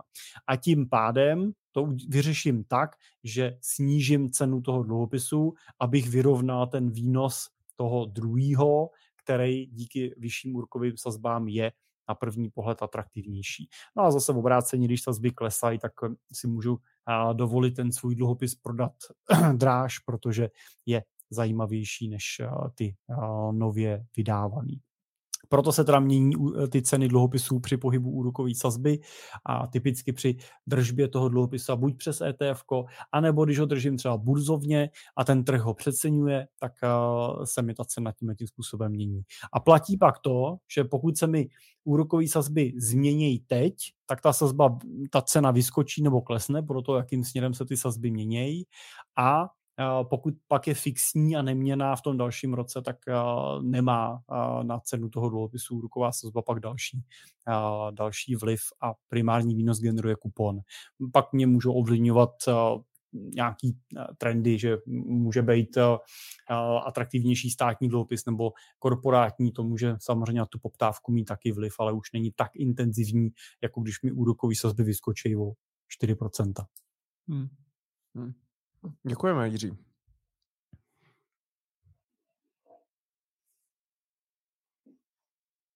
Tady, promiň, tady máme komentář od Romana jenom ještě k naší diskuzi na to, eh, že neprošla eh, Evropskou komisí eh, ten zákaz zákaz provizí, tak Roman tady komentuje, že by to mělo destruktivní dopad na trh finančního poradenství a pozitivní dopad na klienty. Má to samozřejmě svoje plusy, minusy, obě dvě varianty. Velká Británie se s tím nějakou dobu potýkala. Chvíli to vypadalo, že nebude, kdo by obsluhoval ty retailové klienty, protože prostě najednou nebylo atraktivní tím mít, respektive Ono to je jednoduchý. Jo? Když jako poradce uzavřete klientovi třeba životní pojištění a bude to životní pojištění s jednorázově vyplacenou provizí, tak eh, si odnesete desítky tisíc na provizi. Eh, když, eh, ale ten klient to nevidí. Jo, tomu klientovi říkáte, no já pracuji zdarma, to zaplatí ty zlý finanční ústavy ze zadu. I když ten poradce samozřejmě je povinný teda tu provizi vám sdělit, tak se to samozřejmě udělá eh, šetrně malejma písmenkama a někde a v jednom z 35, jednou 35 dokumentů, který v průběhu podpisu té smlouvy podepíšete, takže to samozřejmě nenajdete, nevšimnete si toho kdežto pokud by vám ten poradce měl vystavit eh, třeba fakturu eh, a měl vám za uzavření té životní pojistky vystavit fakturu na eh, třeba 35 tisíc, tak byste pravděpodobně se zajímali mnohem víc o to, za co vlastně takovou cenu platíte a jestli je to nebo není objektivní za tu službu, kterou vám ten poradce poskytnul. Takže já si myslím, že jakýkoliv transparentnění toho trhu je správně, ale zároveň je dobrý teda říct, že i ty Britové to vyřešili takovým šalamonským způsobem a že e, je to tak, že ty provize nebo ty odměny těm poradcům ve většině případů neplatí ten klient fakturou, neplatí je většinou napřímo, ale zaplatí je zúčtováním prostřednictvím nějaký platformy, která je na to vytvořená. Takže zase to proběhne jakoby přes nějakou vnitřní strukturu, ale je to prostě pořád o něco viditelnější a transparentnější, než je to dneska a, a to je jedna věc. A druhá věc je, že nevím, nevím, jestli úplně v těch klasických produktech, ale třeba typicky v fondovém biznisu, v nějaký třeba FKIčkový struktuře, tak, nebo ty si zmiňoval, Michale, ty dluhopisy, tak tam často je to tak, že skutečně různý fondy vyplácejí různý provize, různě vysoký a pokud vám třeba jeden fond vyplácí na udržovací provizi 2% ročně, a jiný standardně vyplácí půl procenta ročně, no tak samozřejmě spousta těch poradců prostě bude tíhnout k tomu fondu, který vám tu provizi vyplácí čtyřikrát větší, bez ohledu na to, jak třeba rizikový jeho portfolio v tom okamžiku může být. Takže prostě ty, ty provize prostě a různě nastavené provize, prostě pobídky jsou vždycky prostě určitým rizikem pro toho konečného investora a být na místě samozřejmě investora vždycky bych se zajímal o to, jak velkou provizi ten poradce utrží a na tuto otázku by ten poradce měl dneska odpovědět. Jo? A tak i když neplatíte toho poradce napřímo, tak ho stejně vždycky platíte vy, stejně to vždycky z vašich peněz a je určitě objektivní, abyste viděli, kolik uh, ta platba je a mohli jste si sami učit, učit tomu, jako určovat uh, vlastně, jakou kvalitu té služby za ty peníze chcete dostat. Co na to říct? Leda snad.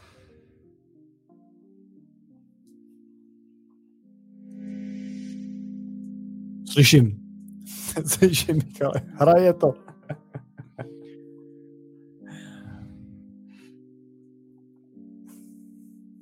Dámy a pánové, jsme u konce. A teď slyším ten smutek a pláč. Ne, ještě mě čeká 30 minut do Prahy. Musím si pustit, no třeba Jirku v podcast Cesta rentiera, nebo Michalovo podcast Finance, prakticky. kde samozřejmě najdete již brzy i záznam z naší Money Talk Show a případně tam najdete záznam i ze všech dalších ostatních Money Talk Show.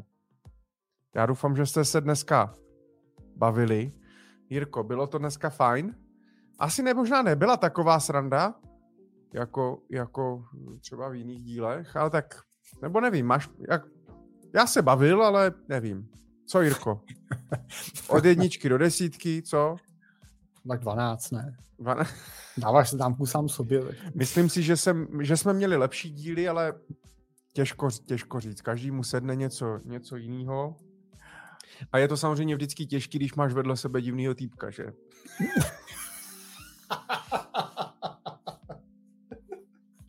A tady to můžu opakovat pořád. Zdravit Vojtu, k němu se to stejně nedostane, on to neposlouchá, takže v pohodě. Počkej, to schválně, jak ti bude psát.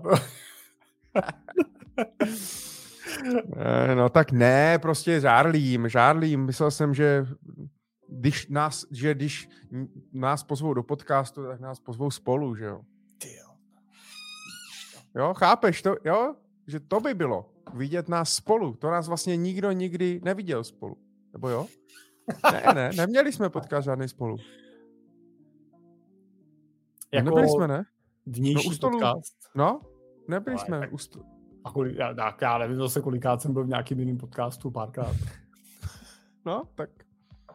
A tak já si, já si zase jako nebudu, to, samozřejmě jako nebudu si platit podcast. Můžu u vás mít s Jirkou, s Jirkou podcast. Ptejte se nás na tyto otázky. A děkujeme, že jste nás pozvali. Stálo to necelých 30 tisíc korun, ale děkujeme, že jste nás pozvali. Takhle, aby to tak nevyplnulo, tak bych tam chtěl říct, že za účast eh, v podcastu Vojty Šišky jsem nic neplatil. Teda, abychom to Jo, nevyplnilo. jasně, jo, jo, jo. A Ani tu, večeři, ani tu večeři jsi mu neplatil? Já jsem platil jo, jo, kafe, Jo, řekl jsi napůl, vole. jo. já jsem platil jedno, druhý kafe a on pak platil večeři. Jsme byli Jo, Až, až tě takhle, tak on tobě zaplatil, že jsi tam, mohl, no. že jsi tam přišel. Takže on Mhm. platí hostům ještě. Aby tam... To já nevím, si.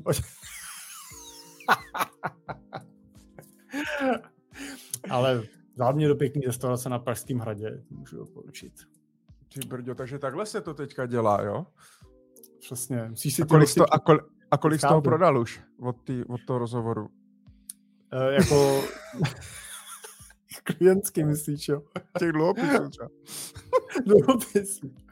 A tak my jsme to, my jsme tam dali nějakou akci na knížky naše eh, Jo, pro jo, eh, jeho jo, diváky, tak těch se jako stovky, vyšší stovky stáhly, takže eh, to eh, proběhlo. Uh, no, no, jako, že bych, ale tak ten náš biznis, to znáš, není úplně jako tak jako obrátkový, že by to prostě bylo, takže tak. Jsem se vás poslech, tak vám posílám, posílám peníze, to asi úplně, asi Tak. úplně není, ale Tak, ani, no, zá- Zároveň řeknu, že to ani nebylo jako cílem. Já jenom doplním, že my jsme se vlastně s Vojtou eh, seznámili, takže on nám dohodil klienta, já jsem mu poděkoval, jenom jsem mu napsal maila, že eh, moc děkujeme, že si toho vážíme, že eh, jako rádi nějakou protislužbou, už bude prostě bude moc pomoct a že pomůžeme. On na to reagoval, jestli si nezajdeme na kafe a, a tam a pak vlastně chtěl po vás vymalovat byt, ne? Pak jsme vymalovali byt a pak z toho vyplynulo, přesně, pak z toho vyplynulo, že bychom mohli natočit nějaký podcast o poradenství. no. Jirko, jak potřeba přestěhovat něco, ty máš to velký auto. To, to víš, tam se toho vejte. Já skoupím ty sedačky. No, tak nebyla by s náma, nebyla by s náma sranda? v nějakém podcastu? Ne. Uh, ne, Ne, bylo by to, já, já, se, nebyla. ne, já, já se hrozně těším. Odpověděl si, že Já- nebylo. Ne, já se na co těším, já doufám, že za těch 26 let, případně za 27, na moje šedesátiny, tak se těším na to, že fakt si to dáme live. Že budeme sedět na pódiu, tam si dáme dvě křesla, bude tam sedět našich 30 loajálních posluchačů. tak to bude nějaká menší kavárna třeba. A, a dáme live. Dáme, uvidí nás live. My je taky uvidíme live. Že jo, přiřadíme ty obliče a tak. Bylo by to, bylo by to fajn. Hele, a když jenom si mluvil o těch podcastech, jo, tak hmm. jsou podcasty, kam by člověk šel a jsou podcasty, kde bych asi měl strach. Jeden z nich je třeba dělat teď uh, Mikýř ty rozhovory. Já bych mhm. z toho asi vyšel jako úplný idiot, teda jako kolikrát mě teda překvapí. Já jsem ještě nesledoval teda jeden. Můžu zareagovat. Já vidím, občas to vyskakují takový ty mm-hmm. shorty, ne, jo. ty krátké, to jsem mm-hmm. zaznamenal, ne, teď tam měl, jo. teď tam měl, že ho, Máru a to, tak uh, tak eh, to teda musím říct, že jako fakt, já nevím, jestli to je sestřih, nebo jestli fakt takhle jako jedou, ale to bych asi to byl tak úplný debil, protože jako vidím některý ty odpovědi dokáže někdo bystře, jako vtipně, trefně zareagovat, tak tam bych asi měl teda obavu. Teda. Tak, tak, tak tam ne, prosím vás, jo, tam ne. ne my ani, by teda, mít... ani by případně o nás nemusel chtít natočit žádný video, ne? Jak točil takový ty různý my, jsme, my jsme ve své komfortní zóně, ve svém studiu. takže, takže zdravíme Mikýře a fandíme mu, je výborný, perfektní a teď po nás nic netočí. Ne, tak, ale dneska, dneska hlavně, že jo, my se tady jako, eh, jak jsme hrozně vtipní a zábavní a, a děláme super content, ale uh, občas, když jako vidím na Instagramu uh, nebo nějaký tiktokeři a tak dále, jako influenceri nebo nějací i finanční poradci, jakoby dělají hodně jako nějaký ty shorts nebo reels a, a, a tady ty jako úryvky, tak mně přijdou vlastně strašně zábavní a někteří to mají fakt jako super, že to mají i dobře sestříhaný hmm. a ve 20-30 sekundách řeknou zajímavý, jako zajímavou myšlenku a ještě u toho udělají salto třeba nebo něco, tak prostě to je, to, kam se na ně hrabeme, jako to jsme, hmm. dneska jsme, už jsme staří, no. A Michal, a... my taky děláme shorty, víš to? No já vím, že ty děláš, ty se mě, říkám, že jsem ti volal, že se mě objevuješ teď úplně všude. ale, ale prostě jako No. Já když si sundám tričko, tak prostě, víš, jako blondýna prostě 20 letá nejsem. Ale nevím, jestli mi to zvedne sledovanost. Na druhou stranu, jestli tě Jana poslouchá 16 hodin při letu do Tajska. no dobře, ale jestli mě Jana poslouchá 16 hodin, tak to, že si sundám tričko, nebude mít žádný vliv, chápeš?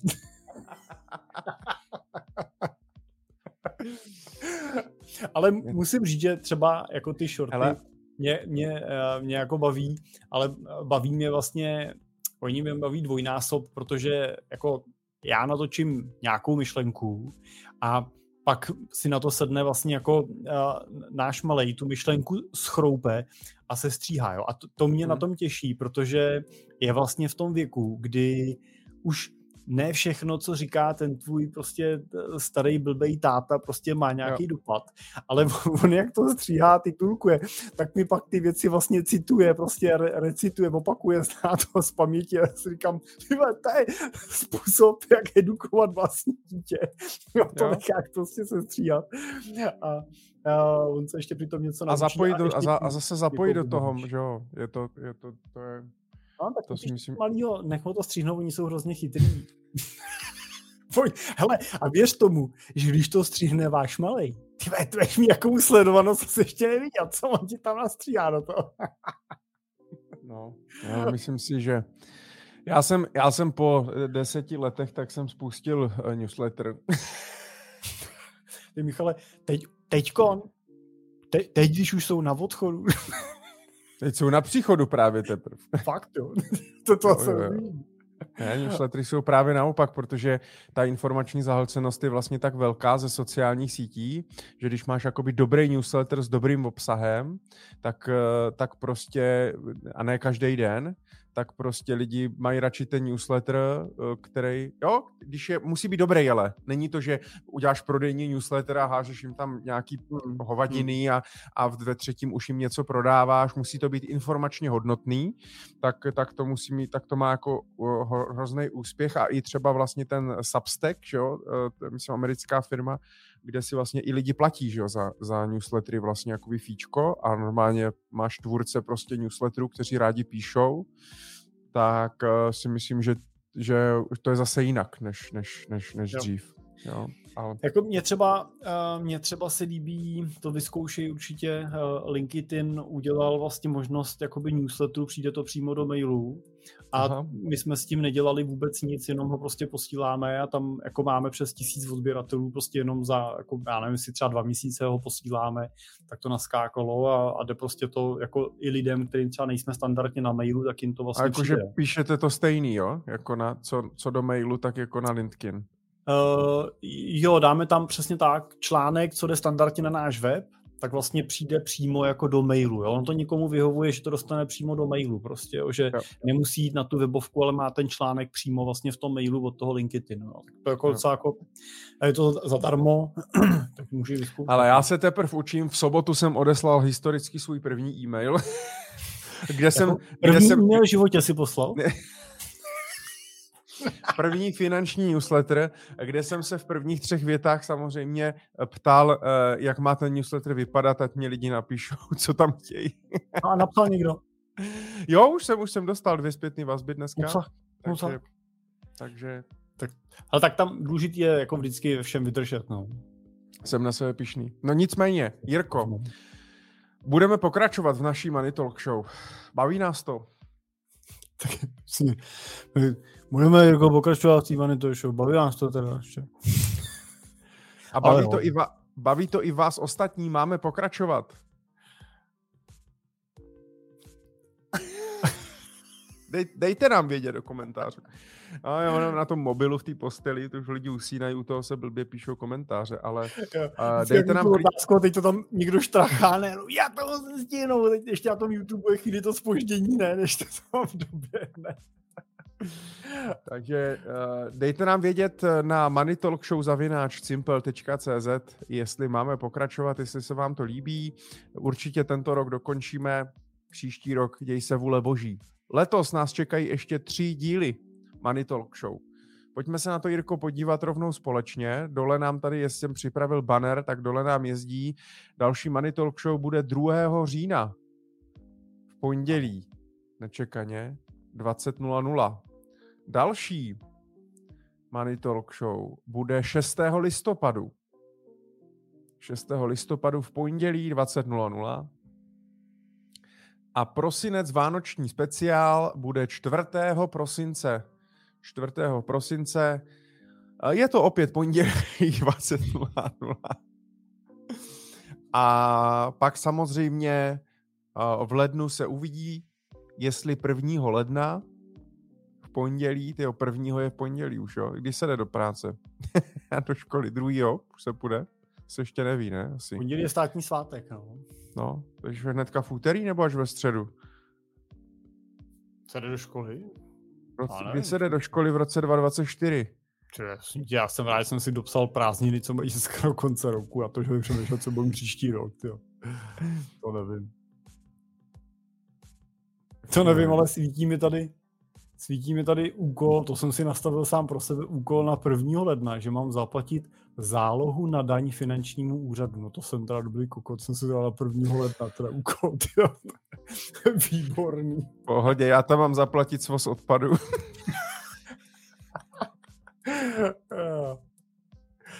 tak to. A nezapomínejte na to, protože já patřím mezi ty kokoty, kterému, při, kterému přišla pokuta za to, že to nezaplatil. A zaplatil jsem jednou tolik. Takže hází sousedovi, jo?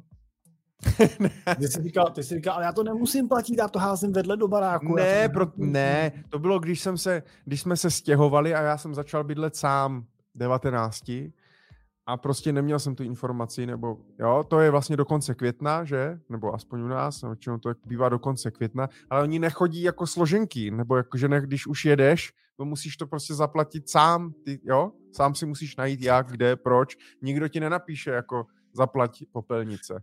Tak jsem to nezaplatil, no, jsem no, nevěděl. Nám to tady teda píšou. Jo, Vždycky tak přijde nám- tady, myslím, že nám No jo, no, tak já, kolik máte obyvatel v Nevidu, víš? To No. jako to píšou ručně možná ještě. Do, nějaký dopis papír, každému. Při nějaký papírek vždycky, že mám se zastavit na vůbec nějakou zaplatit popelnici, no, tak se zastavím. No. Ne, teď už umíme i to. Teď už umíme i převodem na účet to zaplatit. A kolik platíte? Vy máte i podle té velikosti, ne? Podle velikosti a množství svozů, no. Nějakých, jako, já teď jako, protože to, já to platím ještě se psem, že jo, tak, tak nevím. Seps. Jakože tisíc, dva, myslím, nějakou takovou částku. A jako my vozíme jednu na 14 dní odpad, my třídíme, víš co, tady v západních Čechách se normálně třídí, že jo, a, a máš to nějak v plánu? Musíš na to nějak šetřit? Nebo jak, jak to Jo, plánuješ? mám to ve finančním plánu, nebo vždycky to odkládám si to celý rok, vždycky po 50 korunách. No a když to pak chtějí dřít, tak je to blbý, pak nevychází třeba. A taky, a taky jste tam tak bohatí, že jako děti a důchodci, kteří dělají největší bordel, tak to nemusí platit. No ale my neplatíme za, jako, od, jako za osobu tohle. Jo. My platíme za, za, od, kila. za, za ten, co odvezeme, jako no. No tak počkej, tak počkej, tak to by, by se, tak u vás bude určitě oblíbená ta knížka, Ježišmarja, jak se to jmenuje? O té Američence, co za rok vytvoří odpad v, v to o velikosti konze, té sklenice Jo. polívku. No, jako nevím, jak někdy, se jmenuje ta někdy nenaplním tu popelnici, no. A někdy zase naopak potřebuješ nějaký věci ze zahrady vyhodit, tak ji jako přeplníš, to pak koukají děti z okna, když přijde popelář, jestli to unesou a podobně. Jako, tak. No, není, není, není, není to toto? Počkej. Není to tady tahle knížka, Domácnost bez odpadu? Bea Johnson, myslím si, že jo. Myslím si, že... A, no a už jsem tady vyskuku, vysku, nesnáším tady ty okna. Je to, Michale, máš slevu, teď si o ní přišel. Že, že právě, že ona za rok s rodinou udělá jakoby uh, odpad, která se vleze do tady té sklenice. Hm. Tak to už jako je extrém, teda to, ne, to jako nevím, no. Tohle Ale- by mě tak moc nelákalo, ale vyprávěl mi jeden uh, známý, že zase podle nějaký knížky udělal to, že si odvez všechny věci, někam si je jako zamknul a uh, nechal si, já nevím kolik, deset věcí prostě, že jo, včetně Mhm. oblečení. A chodil si vždycky vyzvednout jednou za Podle toho dokumentu, to bylo to, tak to byl i dokument a taky a i knížka, myslím, na to je. No, no, a on říkal právě, že takhle chodil a, a, a že zjistil vlastně, jak nic nepotřebuje vlastně, jako jak vlastně Mhm. zjistíš, jako, Jo. jak, jak málo toho potřebujeme, tak Jo. to bych, asi, to bych asi potřeboval někdy, no. Tak já jsem třeba teďka ve fázi, kdy jako si chci něco koupit, že jsem si chtěl udělat radost a nevím co, tak to nakonec skončil, jsem si koupil nový povlečení na, na postel na deku. ale- Já myslel to Lambo, že jsi si to, tak jsem to koupil prostě, no. Ne, já fakt jakože uh, říkal jsem si, čím bych si tak mohl jako udělat radost, co bych si tak jako koupil. Jako třeba na, že jo, jako na wellness, na cestování, jo, to, to je v pohodě, jo, ale jako něco pro sebe, nebo prostě já tím, že nemám jakože, nevyužívám nějaký gadgety, nekupuju drony, nemám PlayStation, nehraju hry, tam bych možná, nemám nějaký vyloženě extra koníček, že vy byste si koupili možná něco, nebo Martina třeba něco ke včelám, nebo co já vím, nebo něco, ale tak jsem říkal, co bys tak jako koupil, ale zároveň jako by to bylo, eh, ne, nebyla by to blbost, bylo by to jako něco, co třeba se jako fakt hodí, jo, nebo něco. A vlastně jsem zjistil, že vlastně všechno mám, že, jako že, že když si koupím něco, tak by to bylo jako navíc, jo? Bylo by to třeba jako hezčí, bylo by to nový, asi by mě to udělalo radost, ale jako by bylo by to navíc, jo? Že jako něco, co bych vyloženě potřeboval, tak jsem vlastně jako nepřišel na to, co si mám koupit. No, tak jsem Jo, si tak to koupil to nějaký koníček bude potřebovat, Michal. No, tak asi jo, no. Ty vole. To až aby do toho nespadlo. Robert, Robert Stejkora, teďka náš kamarád, kolega, tak jo, má tu eh, viď, jo. No, ten skládá lodě, ale on se zamiloval se synem do pozorování vesmíru.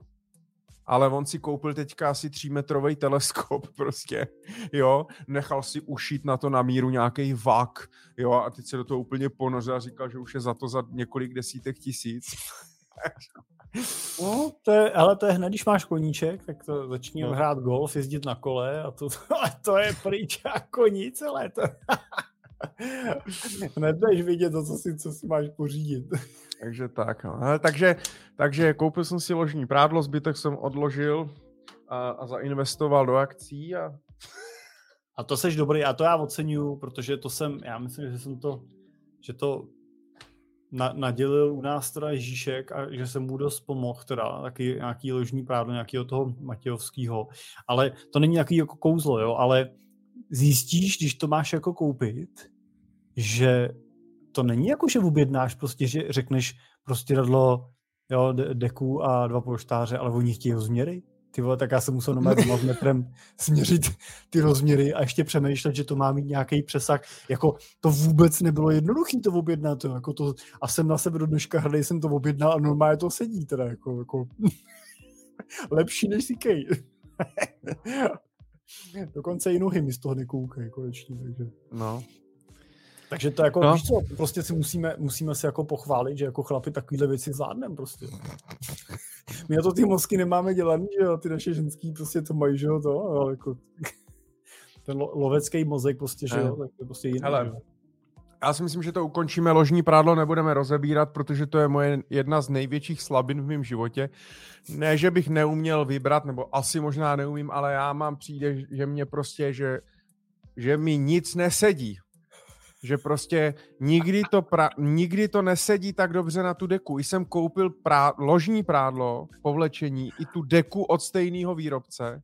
A prostě stejně to nějak divně vždycky nějak, já nevím, jestli pak i třeba v té pračce, trošku se to pohne, deka se trošku nějak. A já jak jsem puntičkář a potřebuju to úplně jako přesně, jo, já bych potřeboval nějaký třeba ložní prádlo, který je našitý na tu deku už, a pere se to celý, víš, jako by z toho, že se to nepřevlíká. No, hele, myslím, že se přibližně často ukončí, protože ano. po ložním prádle přijde na řadu spodní prádlo a to už nikdo nechce poslouchat. Leda, že bys konečně nám někdo nakreslil tu kra, ty, ty, ty, ty kreatury naše, Počkej, ne, kre, jak se říká, karikatury, ne, kreatury. Karikatury, karikatury na spodní práno, no. Ale nám to nemusí nikdo kreslit, nám to udělá Midjourney, nám to udělá umělá inteligence třeba. Jasně. Takže, takže Hlavně se nás bude Midjourney jaký poslouchat potom. Mitch Journey. ok. Děkuju moc, pánové a dámy. Dámy a pánové, děkujeme. Děkujeme za vaše zpětné vazby. Jsme moc rádi. Díky. A druhého zase na viděnou. Díky. 2. Se. října 20.00. Mějte se krásně. Ať se daří. Ahoj. Ahoj.